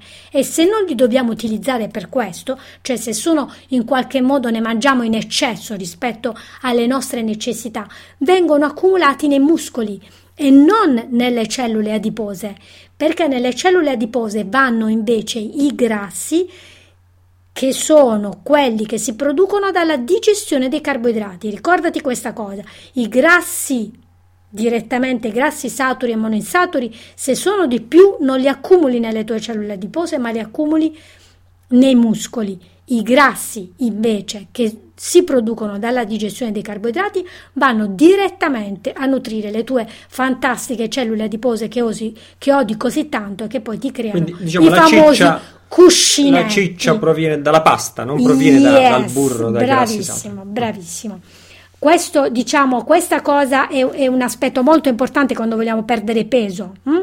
perché non è facendo la guerra ai grassi saturi e monoinsaturi che perderemo peso. Hm?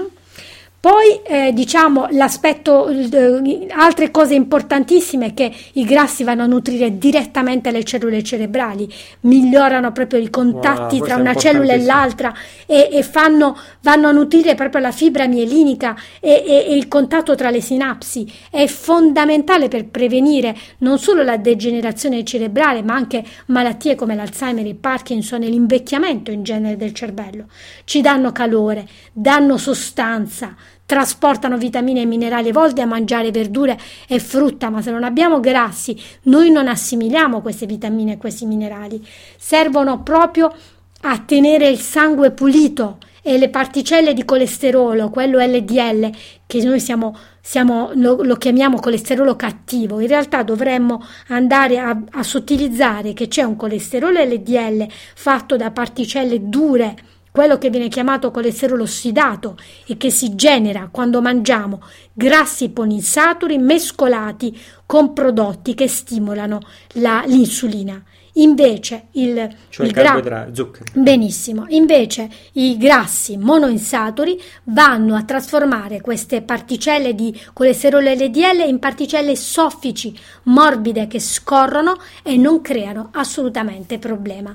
Mantengono gli organi al loro posto, anche questa è una cosa importantissima. Quando soffri di per esempio di eh, prolasso oppure di emorroidi, tutte queste cose dove cedono i tessuti, in genere c'è sempre una carenza di grassi e di proteine. Abbiamo bisogno di grassi di buona qualità, crudi, almeno 4 cucchiai al giorno. Uh-huh. Io penso a volte anche la logica ci aiuta, cioè se noi abbiamo questo desiderio smodato di grassi, cioè qualsiasi persona dotata di vita umana, se lo mette davanti a un grasso, davanti a una panna, davanti a un burro, fa fuori di cervello, no? Inizia, vorrebbe istintivamente mangiarla a cucchiaiate, però si proibisce di farlo perché dice no, il grasso mi fa male. Allora, questo ci dovrebbe far capire qualcosa, no? Ma fra l'altro le tossine, si, tu mi insegnerai, le, le tossine si immagazzinano nei grassi e quindi se noi introduciamo nuovi grassi, diamo possibilità a questi grassi di rinnovarsi, giusto? Certamente, Paradossalmente. Certamente. Quindi il modo migliore di disintossicarsi E come posso dire, se tu non mangi mai grassi, il corpo si tiene stretti i propri grassi, che sono la parte più ricca di tossine. Se tu invece tu mangi quotidianamente i grassi di cui hai bisogno, il corpo può finalmente tirare un sospiro di sollievo, rinnovare, rigenerare i propri grassi e così facendo anche eliminare le tossine. Certo, anche lo stesso fegato viene proprio a rigenerarsi. Anzi, la cosa più bella è far passare il fegato dal lavorare con gli zuccheri a lavorare con i grassi.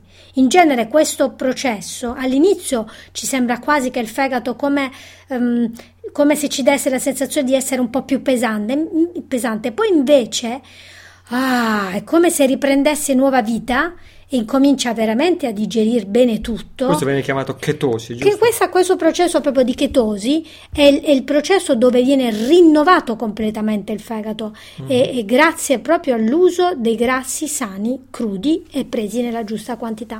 Ok, grazie. Allora, punto, abbiamo parlato di verdure, abbiamo parlato di grassi, eh, parliamo di un'altra grande famiglia di alimenti basilari, i carboidrati, mm. specialmente pasta, pane, riso, farinacei, cereali in chicco, più ne ha più ne metti. Che ci dici di questi? Mm. Anche qua in genere i, car- i carboidrati sono o mitizzati o criminalizzati, raramente vengono compresi per i loro effetti profondi positivi e negativi. Devi conoscere sempre le cose e capire come usarle in modo da non farti male. In genere, diciamo, noi siamo abituati a pensare ai carboidrati come le farine, hm? quindi tutti i prodotti come pasta, pane, biscotti, crackers. Ovviamente tutti questi prodotti hanno tutti in comune un grosso problema, cioè sono completamente privi di nutrimento, creano muco e facilmente diventano colla nell'intestino. Tutti questi prodotti a base di farina. Inoltre stimolano continuamente la produzione di insulina da parte del pancreas e anche questo riempie praticamente le nostre cellule di grassi, scombussola i nostri ormoni, contribuisce a creare piccole e micidiali molecole dure di colesterolo LDL, come spiegavo prima. La cosa ehm, più importante è capire che più sono raffinati, più sono farine e peggio è per l'effetto colla e muco ma anche i cereali integrali non sono esenti da problemi perché hanno questo alto contenuto di acido fitico che purtroppo ci può creare dei grossi problemi, soprattutto di acidità e danneggiare le nostre articolazioni.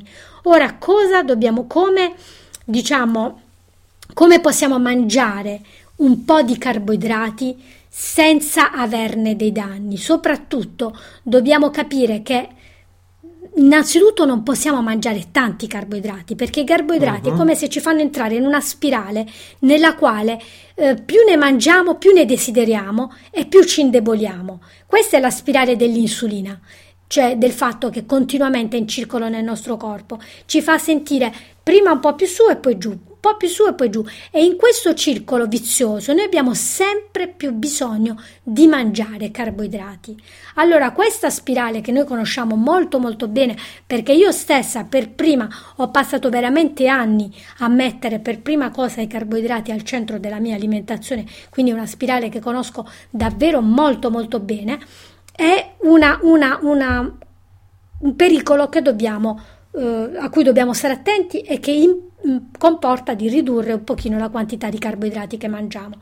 Tra l'altro dobbiamo ricordarci che anche il glutine è una componente dei cereali, di molti dei cereali, oltre al grano, anche orzo, farro, camut, avena, segale contengono questo glutine che purtroppo è una, mole- è una proteina estremamente irritante e che va a subito a colpire il nostro sistema immunitario, lo sollecita rispo- e, come dire, stimola una risposta di intolleranza producendo infiammazione e una conseguente carenza di minerali, quindi creando per esempio gonfiore addominale, mal di testa, debolezza, acidità, malassorbimento, fermentazione. Questi sono tutti effetti del consumo esagerato di carboidrati, soprattutto di carboidrati a base che contengono glutine.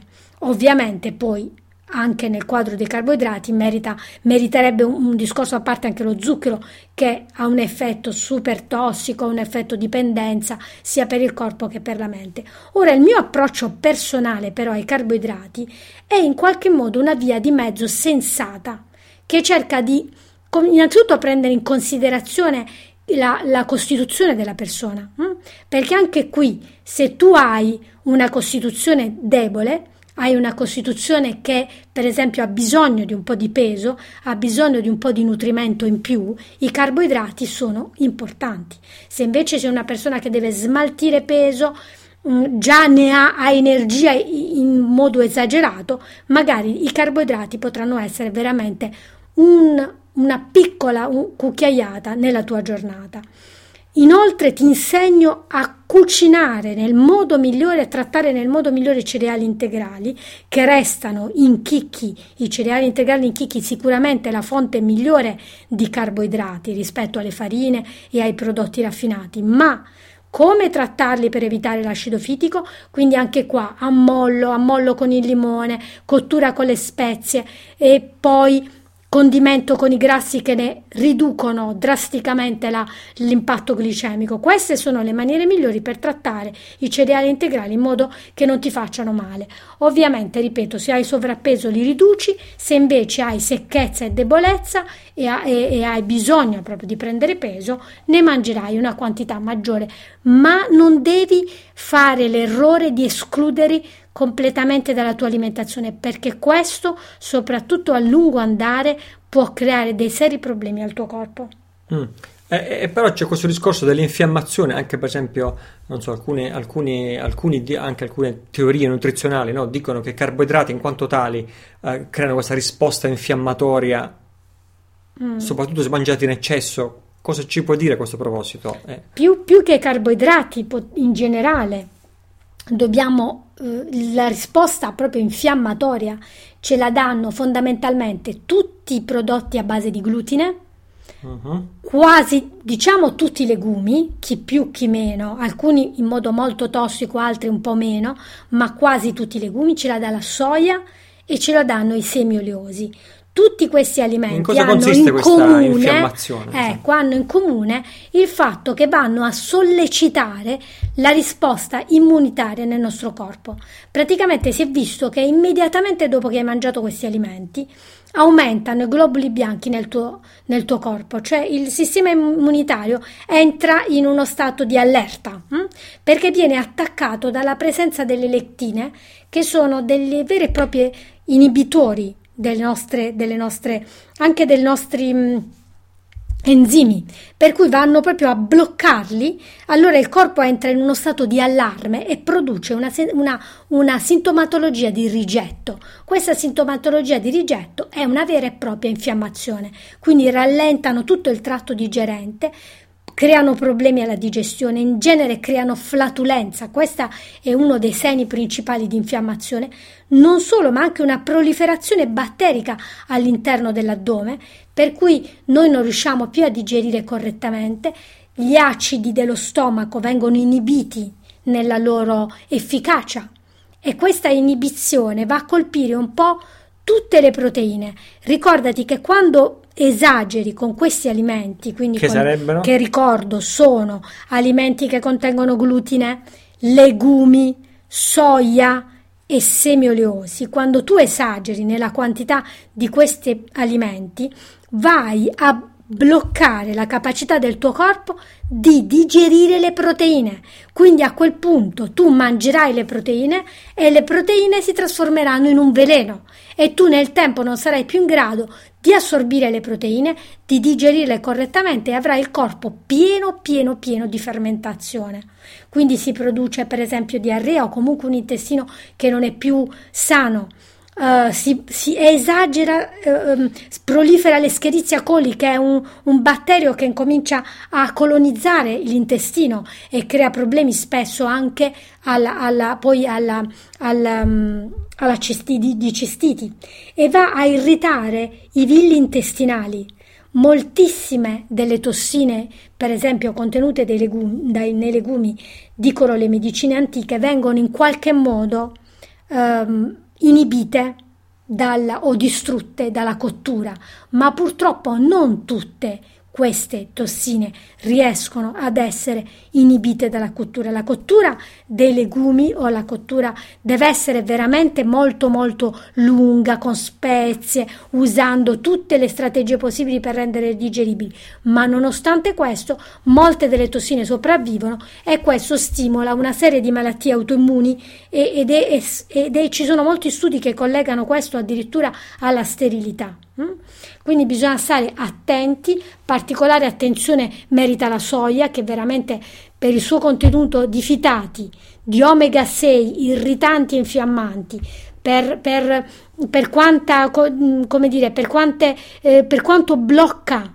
La, la, la, ricordati che la soia è micidiale, ti impedisce di assorbire gli aminoacidi nel tempo, ti rende incapace di assorbire gli aminoacidi. Non solo, ma la presenza di isoflavoni di soia in grande quantità nel nostro corpo va a bloccare tutto il nostro sistema endocrino.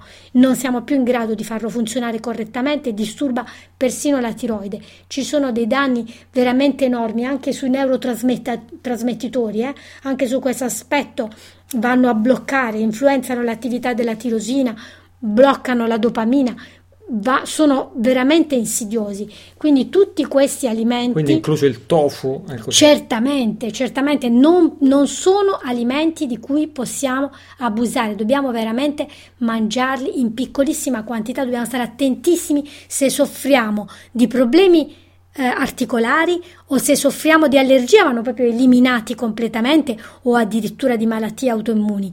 In altro caso dobbiamo comunque stare molto attenti perché hanno notevoli effetti collaterali. Insomma, non sono il cibo per l'uomo, non sono il cibo di base. Non sono l'uomo. il cibo di base per l'uomo, questo dovremmo dire. Allora, sì. eh, Francesca, abbiamo quasi finito, abbiamo parlato di mm. verdure, abbiamo parlato di grano. Tra l'altro siamo arrivati a un'ora e un quarto, quindi stiamo sforando ogni limite, però visto che tu stai andando così scatenata, io continuo a darti, continuo a darti spazio. Abbiamo parlato di verdure, abbiamo parlato di grassi, carboidrati, rimane soltanto l'ultima categoria di cibi importante, cioè le proteine. Yes. Diciamo che anche le proteine è necessario, ci sono una serie di cose interessanti da sapere sulle proteine. Sono un'ottima fonte di nutrimento, ovviamente sono essenziali per una serie di processi nel nostro corpo, dalla produzione di anticorpi alla, agli ormoni, dall'emoglobina agli enzimi, tutti sono a base proteica. Ma e non solo, ma noi non abbiamo riserve di proteine.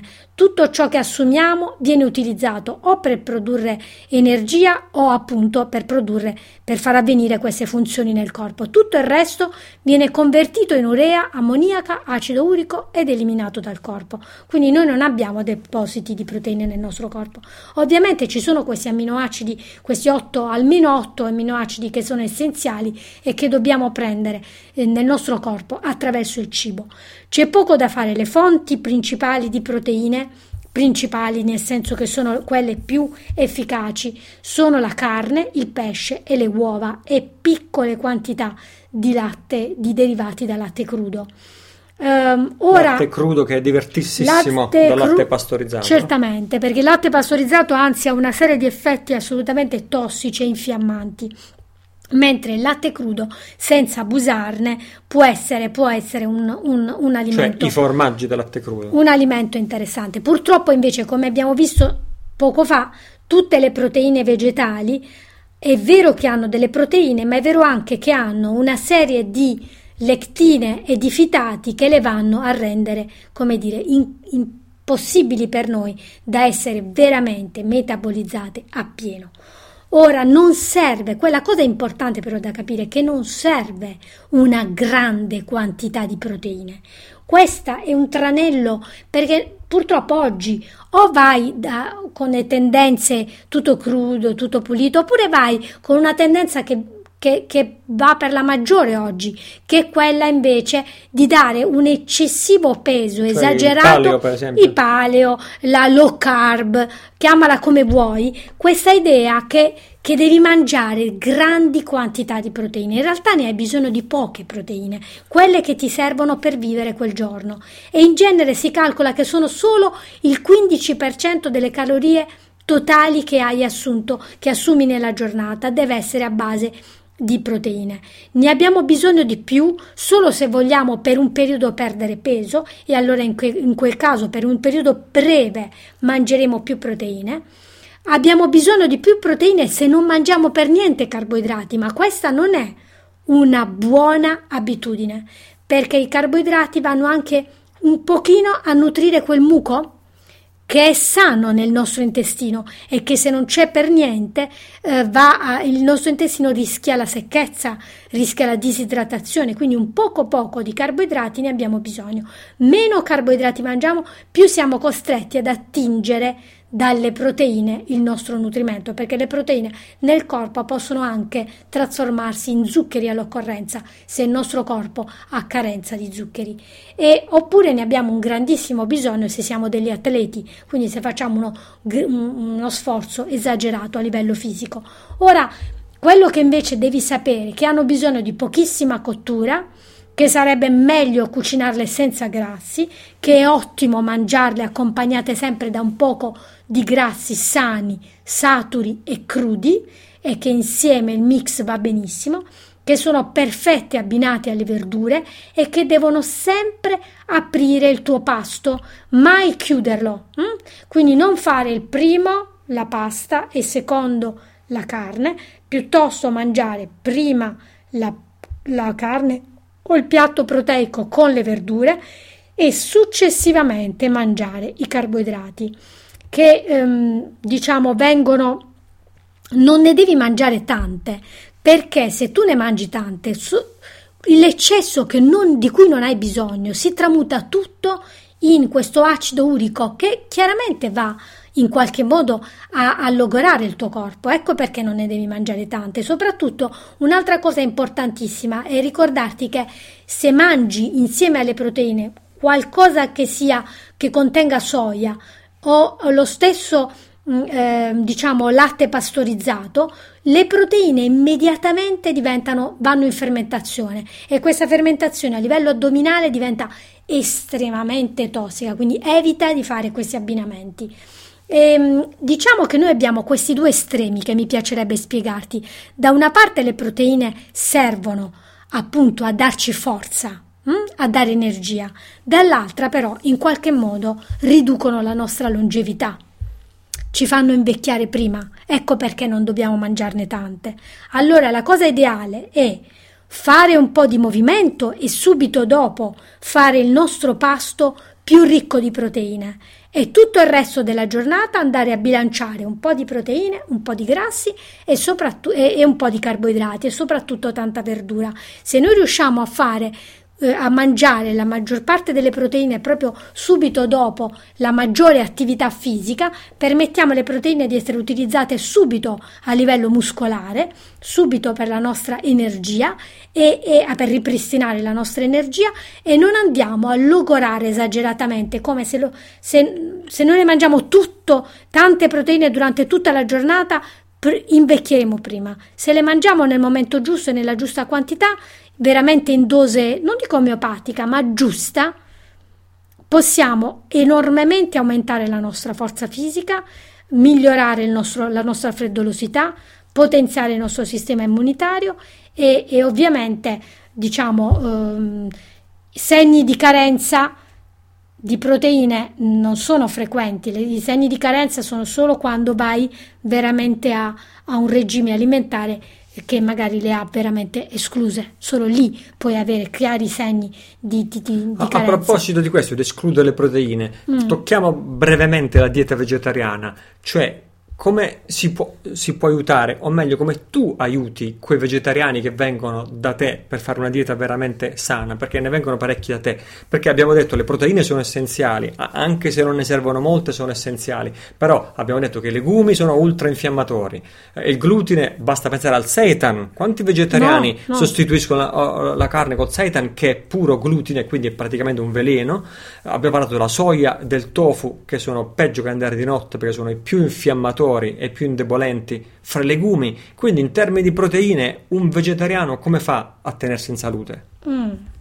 Diciamo che, che, che se non siamo rigidi e se introduciamo i grassi saturi nella nostra alimentazione quotidiana, soprattutto se mm, diciamo appunto non abbiamo un, un, un regime esageratamente mh, mm, rigido e, e, e, invece teniamo presente questi che sono secondo me le più importanti premesse che possiamo fare per la nostra dieta vegetariana, possiamo fare un regime dietetico sano. Certo non è facilissimo, ma io ho tanti pazienti vegetariani in buona salute.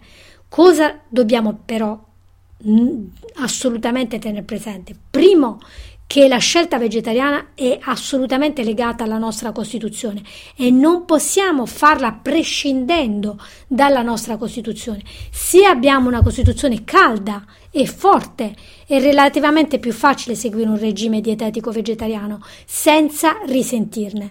Se invece abbiamo una Costituzione molto fredda e debole, è molto più rischioso, è molto più difficile ed è facilissimo indebolirci e gonfiarci. Quindi non possiamo prescindere dal capire qual è la nostra Costituzione e dobbiamo essere saggi in questo, ammettere se la strada è giusta per noi o non è giusta per noi.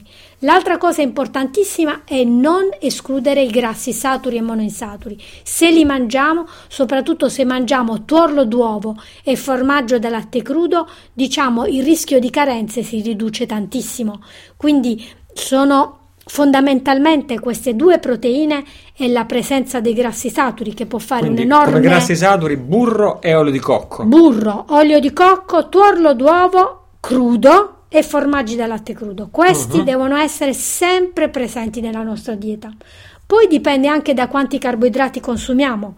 Non possiamo pensare di essere vegetariani e mangiare tonnellate di, di, di farine o di dolci con lo zucchero perché ovviamente questo immediatamente ci esporrà a una gravissima carenza. Hm? Invece dobbiamo evitare... Molte persone che mangiano poche proteine e poi si buttano sui dolci, sui dolciumi, che ti, certo viene, senso... ti viene proprio il desiderio di, di, dello zucchero, è proprio così, quando hai carenze di proteine il primo segno che hai è che hai uno smodato desiderio di zuccheri e mh, subito si guarisce da questo desiderio di zuccheri aumentando, aumentando proteine e grassi. Ora, se escludiamo completamente i prodotti a base di farina, anche integrali, anche biologici, già miglioriamo di molto la nostra salute. Solo cereali in chicchi, cucinati bene, benissimo, riduzione estrema degli, degli zuccheri e così diciamo questo già ci protegge. Poi dobbiamo stare molto attenti al concetto di calore, quindi dobbiamo usare le zuppe, dobbiamo rinforzare il nostro fuoco digestivo, dobbiamo fare in modo che quel poco che mangiamo lo dobbiamo veramente assimilare tutto. Quindi dobbiamo avere una grande cura del nostro fuoco digestivo, dobbiamo usare le, le zuppe, ci dobbiamo preparare delle zuppe sane, delle, dobbiamo usare le spezie, dobbiamo bere acqua calda cucinare più cibi caldi rispetto a quello che faremmo normalmente, evitare assolutamente i vegetali crudi, cioè questa è la strada per essere dei vegetariani in salute. Ovviamente non dobbiamo esagerare con semi, legumi e soia, magari mangeremo un paio di volte alla settimana, in genere consiglio io i legumi, non molto di più, perché altrimenti andremo incontro a problemi al sistema immunitario e alle articolazioni. Quindi dipende da questo, non dobbiamo essere rigidi mentalmente, dobbiamo soprattutto avere cura di capire immediatamente se ci sono dei sintomi di carenza. Perché ricor- ricordiamoci che questi sintomi di carenza purtroppo sono subdoli, striscianti. Noi non ce ne accorgiamo se non quando è troppo tardi. Quali sono i più importanti segni di carenza che ti devono subito far venire accendere un campanello d'allarme?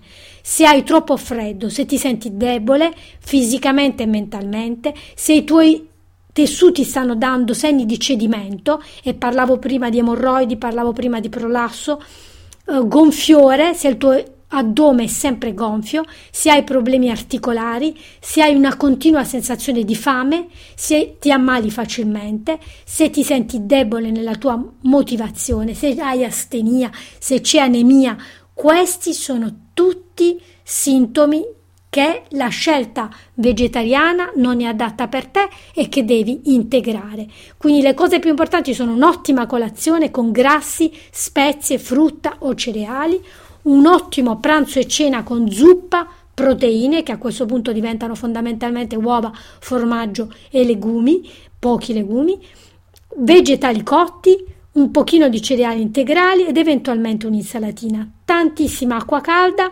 belli spuntini di grassi, eventualmente frutta e verdura e poi ehm, sicuramente supplementare un po' di amminoacidi. Ogni due mesi io faccio comunque supplementare un po' di amminoacidi.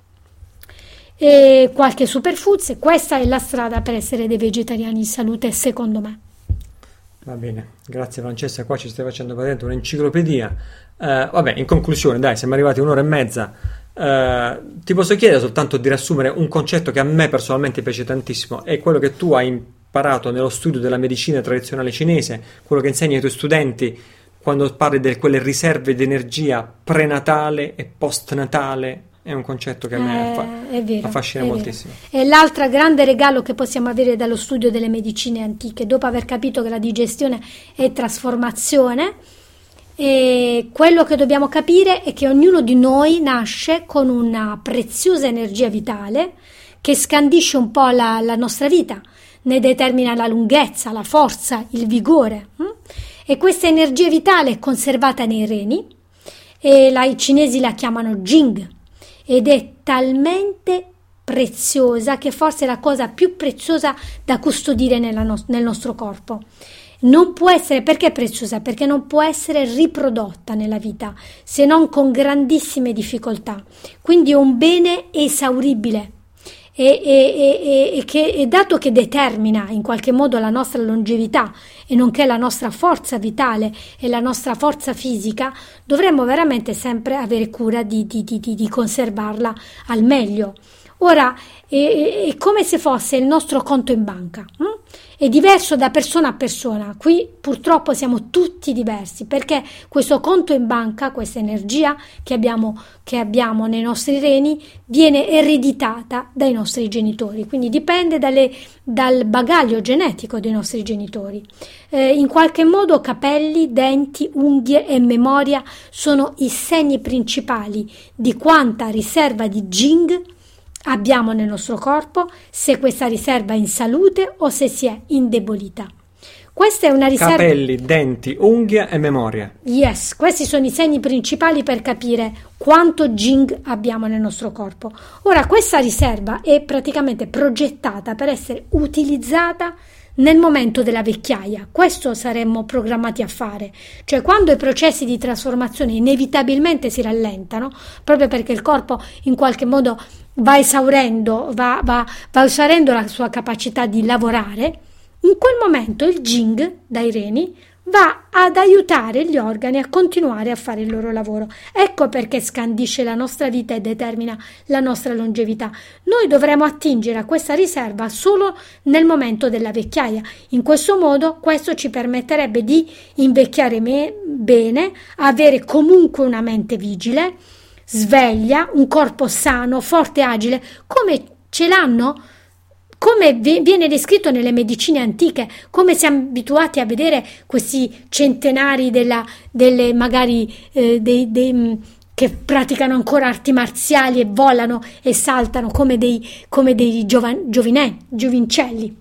Ora, che succede? Se noi ci dimentichiamo completamente di prenderci cura di questa cosa, che il cibo ci deve deve essere trasformato in energia vitale tutti i giorni per poterci nutrire, se noi ci dimentichiamo completamente di questo, mangiamo cibo scarsi, privo completamente di energia, tossico, indigesto, mh, mm, pieno zeppo di sostanze chimiche, completamente inquinato, scarico e chi più ne ha più ne metta. Se noi mangiamo ogni giorno questo cibo, cosa succede? Il corpo per andare avanti, per vivere, attinge dal Jing, tutto quello di cui ha bisogno. Va avanti con l'energia vitale custodita nei reni invece che prendere l'energia dal cibo. Cioè vi, vi, vive di rendita. Vive di rendita. O meglio, consuma quella poca rendita che ha. Benissimo, benissimo, vive di rendita. Questo è un processo che non è evidente ai nostri occhi, perché soprattutto all'inizio, come dire, eh, c'è noi non ce ne rendiamo conto che non stiamo vivendo dal cibo che mangiamo, ma stiamo vivendo dal nostro conto in banca. E abbiamo l'illusione, ah, benissimo, perfetto, io posso disinteressarmi di quello che mangio, tanto vedi come sto bene. Mangio, non dormo la, la notte, eh, mangio malissimo, bevo un sacco di caffè, eccetera, e, e sto alla grande. Questa è la grande illusione. Poi cosa succede? A un certo punto precipita tutto, perché così, così succede. In pratica la nostra riserva è come, è, è come, è come un, un, un, la nostra banca quando ci avvisa, ci avvisa quando il conto è rosso, non ci avvisa quando il conto si sta esaurendo, ma ci avvisa quando il conto è veramente rosso e ci dice scusa, vieni oggi stesso a versare dei soldi perché il tuo conto è in rosso.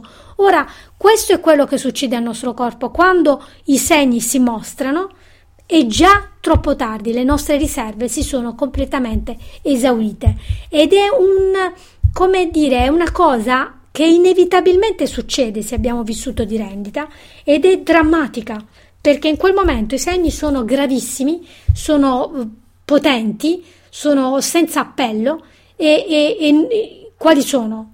Incominciano a indebolirsi i nostri capelli, i capelli bianchi, le unghie, le unghie deboli, le unghie che si sfaldano, i denti che si ammalano, che cadono, che, che iniziano a cariarsi, debolezza nella zona renale, mh, mm, debolezza di memoria, debolezza di motivazione. Questi sono tutti segni chiarissimi. Motivazione, cioè intendi per esempio entusiasmo, prendere certo, decisioni. Caren- proprio carenza di gioia di vivere. Noi ci sentiamo completamente scarichi. Hm? E questa è una cosa drammatica che a volte succede veramente da un giorno all'altro e, ed è purtroppo senza, in qualche modo senza appello. Quando ci rendiamo conto di questo, quello che dobbiamo fare è, è capire che ci sono solo alcuni alimenti che ci possono salvare da questo. Sono i grassi, i grassi saturi e monoinsaturi sono gli unici in grado di nutrire direttamente il nostro Jing, i minerali e le proteine. A questo punto abbiamo fondamentalmente bisogno di questo per ripristinare in qualche modo la nostra, la no, le nostre riserve. E un'altra cosa importante da capire è che il, Jing si disperde anche quando abusiamo di superalcolici quando abusiamo di droghe, ci sono delle droghe tipo l'eroina o droghe sintetiche che vanno veramente a, a, a, distruggere immediatamente, a aprire le porte di queste nostre riserve e attingere ampiamente a queste riserve e anche la, l'esagerata emissione del seme per i maschietti. Questa è un'altra cosa che, che dovrebbe essere sempre custodita bene, non che non lo devi, non devi fare sesso per carità, ma semplicemente non andrebbe disperso il seme perché purtroppo insieme al, al seme viene via ogni volta un pezzo delle tue riserve. Cioè i cinesi dicono che il seme è il jing. Eh, infatti. Cioè il jing infatti. e il seme maschile sono praticamente la stessa cosa. La stessa cosa e quindi non dovremmo mai disperderlo esageratamente. Va bene, non finiamo off topic, ma piuttosto finiamo la teleconferenza, visto che siamo a un'ora e 35 minuti. Francesca, come si fa a restare in contatto con te e con il tuo lavoro? Prima menzionavi il questionario, qual è il prossimo passo? Come si può iniziare a approfondire subito e a cambiare la propria vita da domani rispetto a queste cose che ci hai detto, che sono già tantissime? Il primo passo fondamentale è andare subito a compilare questo questionario che trovi sulla pagina del eh, mio blog. Il questionario è su www.energytraining.it slash test. Yes. Um, ge- questo questionario è fatto apposta affinché tu giunga ad una risposta chiara. Cioè il questionario sulla tua Costituzione. È perfetto, e la tua Costituzione cerca, e ti spiega se tu hai una tendenza maggiore verso il freddo, se hai una tendenza maggiore verso il caldo o se prevalgono in te le tossine. È molto difficile che il questionario sbagli, a meno che tu non sbagli a inserire i dati, nel senso che magari scrivi delle sciocchezze, ma se tu scrivi e rispondi alle domande sulla base dei tuoi sintomi, inevitabilmente il questionario ti porterà ad una risposta certa. Quello che può variare è quanto tu sei freddo o quanto tu sei caldo, per cui puoi rispecchiarti o meno, perché arriverai su una pagina dove avrai una lunga spiegazione di cosa vuol dire avere più freddo, cosa vuol dire avere più cioè, caldo. I risultati del quali, Perfetto, quali sono gli alimenti che ti fanno bene, quali sono gli alimenti che ti fanno male. C'è già un'ampissima pagina che puoi salvarti tra i tuoi preferiti e utilizzarla come linea guida già da subito per cambiare alcune cose nella tua vita. Ora, se non ti rispecchi completamente nel risultato, questo può essere dovuto al fatto che magari hai una costituzione fredda ma non esageratamente fredda, per esempio, o hai una costituzione calda ma non esageratamente calda, oppure che i sintomi sono in qualche modo equamente distribuiti tra freddo e caldo, perché? Perché ci sono molte tossine. In quel caso non ti preoccupare perché non dovrai nel, eh, avrai tutte le spiegazioni, riceverai tutte le informazioni necessarie a capire come liberarti dalle tossine per poter poi seguire l'alimentazione più adatta a te. Grazie Francesca. Riepilogo, vediamo se ho capito bene. Il sito base di mia moglie, Francesca Forcella Cillo, è www.energytraining.it. Importantissimo invece il questionario per scoprire qual è la tua costituzione ci sono diverse versioni con questionario, se sei un maschietto, se sei una femminuccia, se sei femminuccia in epoca fertile o in menopausa e così via, ci sono diverse versioni, le troverai su www.energytraining, energy con la Y ovviamente, energytraining, scritto training.it slash test e infine c'è anche il blog di Energy Training energytraining.it slash blog. Dove tra l'altro trovi una marea di informazioni da articoli quotidianamente, eh, c'è un podcast anche lì, c'è un Energy c'è il TV. podcast, c'è l'Energy Podcast, c'è Energy TV con le ricette, le video ricette di Francesca, e c'è un mare di materiale, c'è di che nausearti. C'è, c'è un enorme archivio di ricette, tra l'altro consultabile, quindi... Ricette, mm. I, gli articoli sul blog approfondiscono queste tematiche di cui abbiamo parlato, insomma c'è di che soddisfare ogni tuo appetito di conoscenza per yes. migliorare la tua dieta e la tua salute. Francesca, grazie infinite per aver condiviso con noi la tua conoscenza, ehm, grazie a nome di tutto il pubblico di Tempo di Cambiare, buon proseguimento delle tue attività. Grazie a voi, grazie dell'ascolto e arrivederci. Grazie, ciao ciao.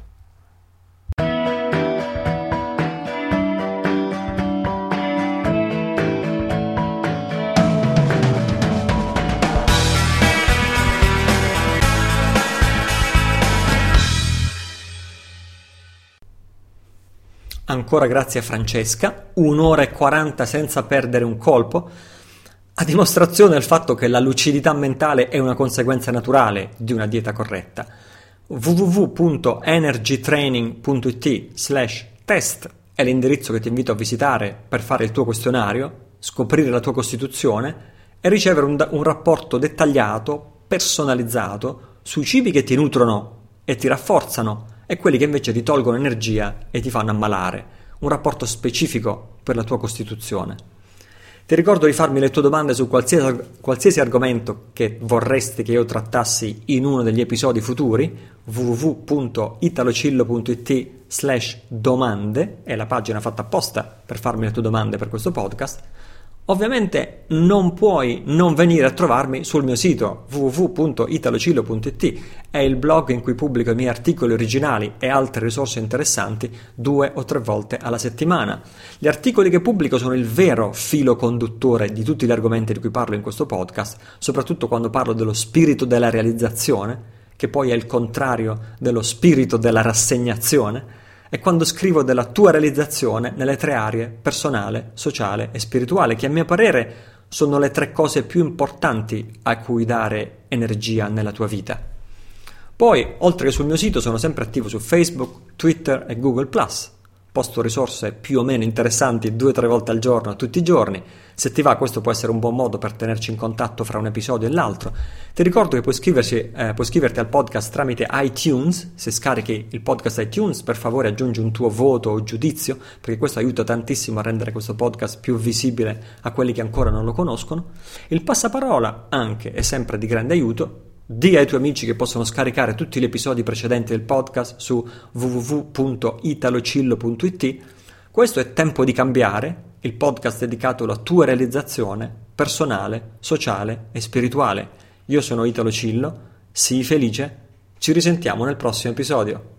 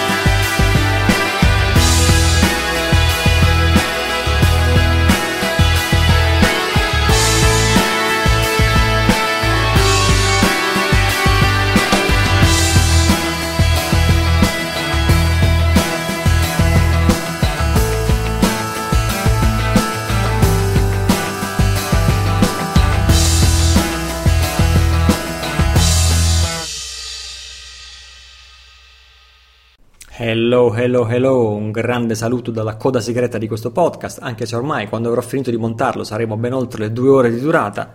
Un saluto fugace. Due cose sto seguendo, a mo' di curiosità, chiamiamola così, curiosità è una specie di eufemismo. Due cose sto seguendo nella, nell'attualità di, questi, di, questi, di, queste settimane particolari, di cui, eh, che sono anche se controintuitive e diverse rispetto a come se ne stanno occupando i media tradizionali. Una è eh, l'Ucraina mi dispiace, sono stato in Ucraina ecco, e ti posso dire che lì dicono Ucraina e non Ucraina, ecco perché continuo a chiamarla così.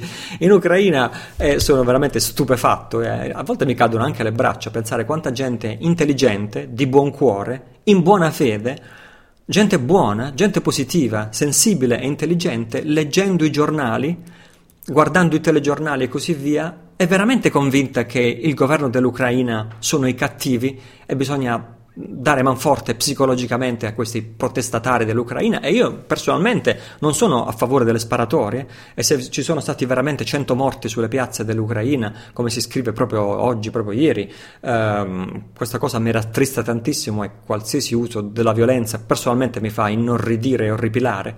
Però, eh, eh, eh, però perché?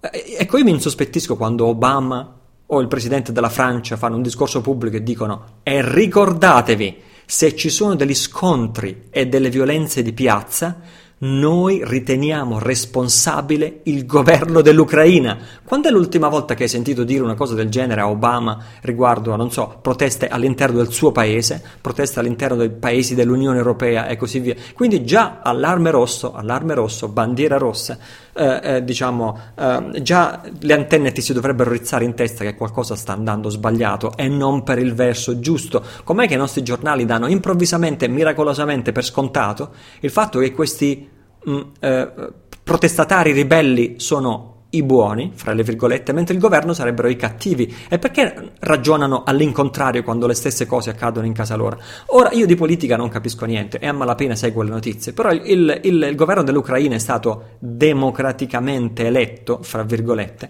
e su questo si potrebbe de- de- discutere a lungo, ma insomma è stato eletto a maggioranza dei votanti e ha deciso di non aderire all'Unione Europea, non prendere prestiti dalla, dalla Banca d'Europa, non prendere prestiti dal, dal Fondo Monetario Internazionale e così via piuttosto il governo si è reso responsabile di un, una macchia imperdonabile, il governo ucraino, cioè ha rifiutato i prestiti dell'Unione Europea, ha rifiutato i prestiti della uh, Banca Centrale Europea, ha rifiutato di indebitarsi nei riguardi della Banca Centrale Europea e ha, o dovremmo chiamarla, ha rifiutato questa nuova forma di servitù moderna che è l'indebitamento, perché le grandi banche così fanno, vengono da te e insistono perché ti vogliono dare i soldi. Loro ti vogliono bene, ti vogliono riempire di soldi, ti vogliono riempire di prestiti e ti vogliono ridurre in schiavitù per il resto della tua vita. Ecco, l'Ucraina, da quel poco che ho capito, di politica non capisco niente, da quel poco che ho capito l'Ucraina ha detto no e si è resa colpevole di aver accettato invece un prestito da Putin, dalla Russia, che non fa parte dei gangster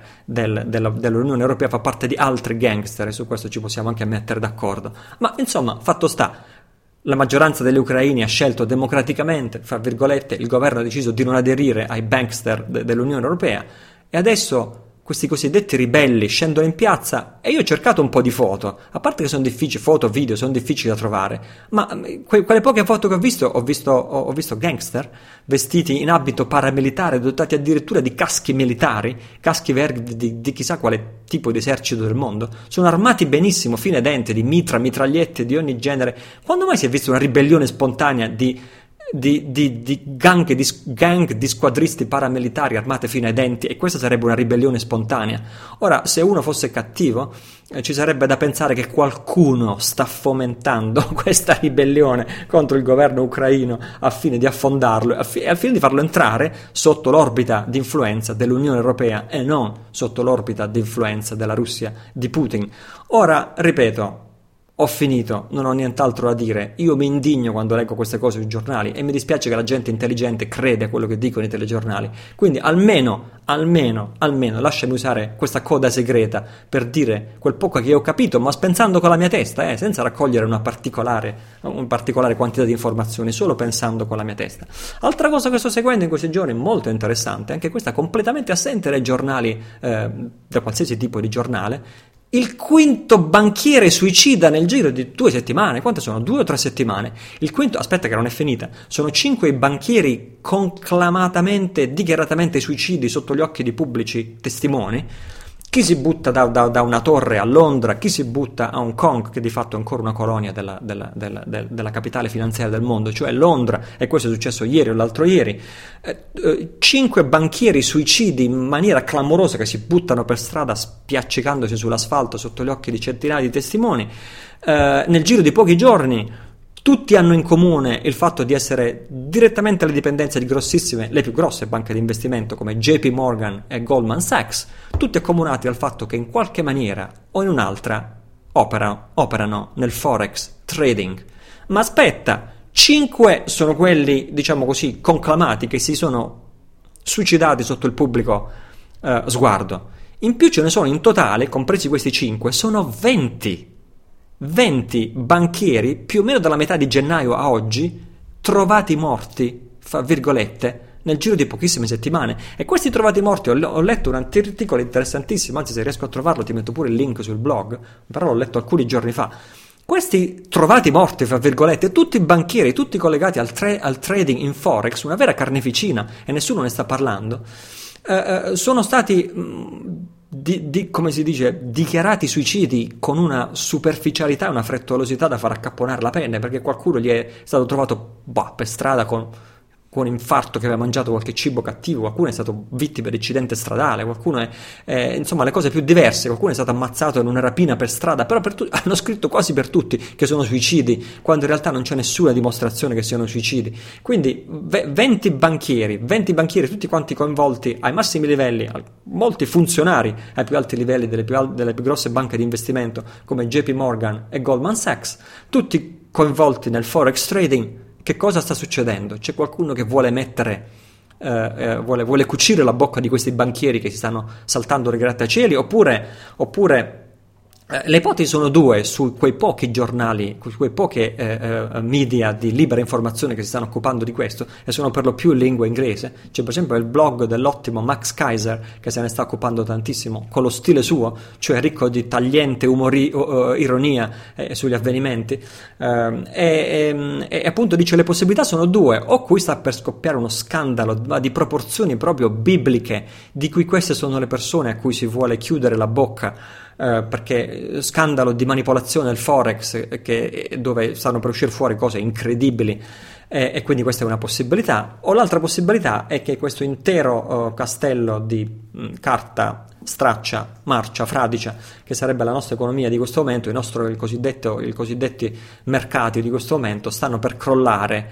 È stata anche uh, pubblicata una, un grafico che mette in parallelo la eh, precisa situazione dei mercati alla immediata vigilia del crollo delle borse del 29 del famoso venerdì nero della crisi finanziaria del 29 e 30 negli Stati Uniti d'America che poi si ripercosse, evidentemente in tutto il mondo e sono esattamente uguali, i due grafici si possono quasi esattamente sovrapporre, è come se siamo alla immediata vigilia di un crollo vertiginoso di tutti i mercati.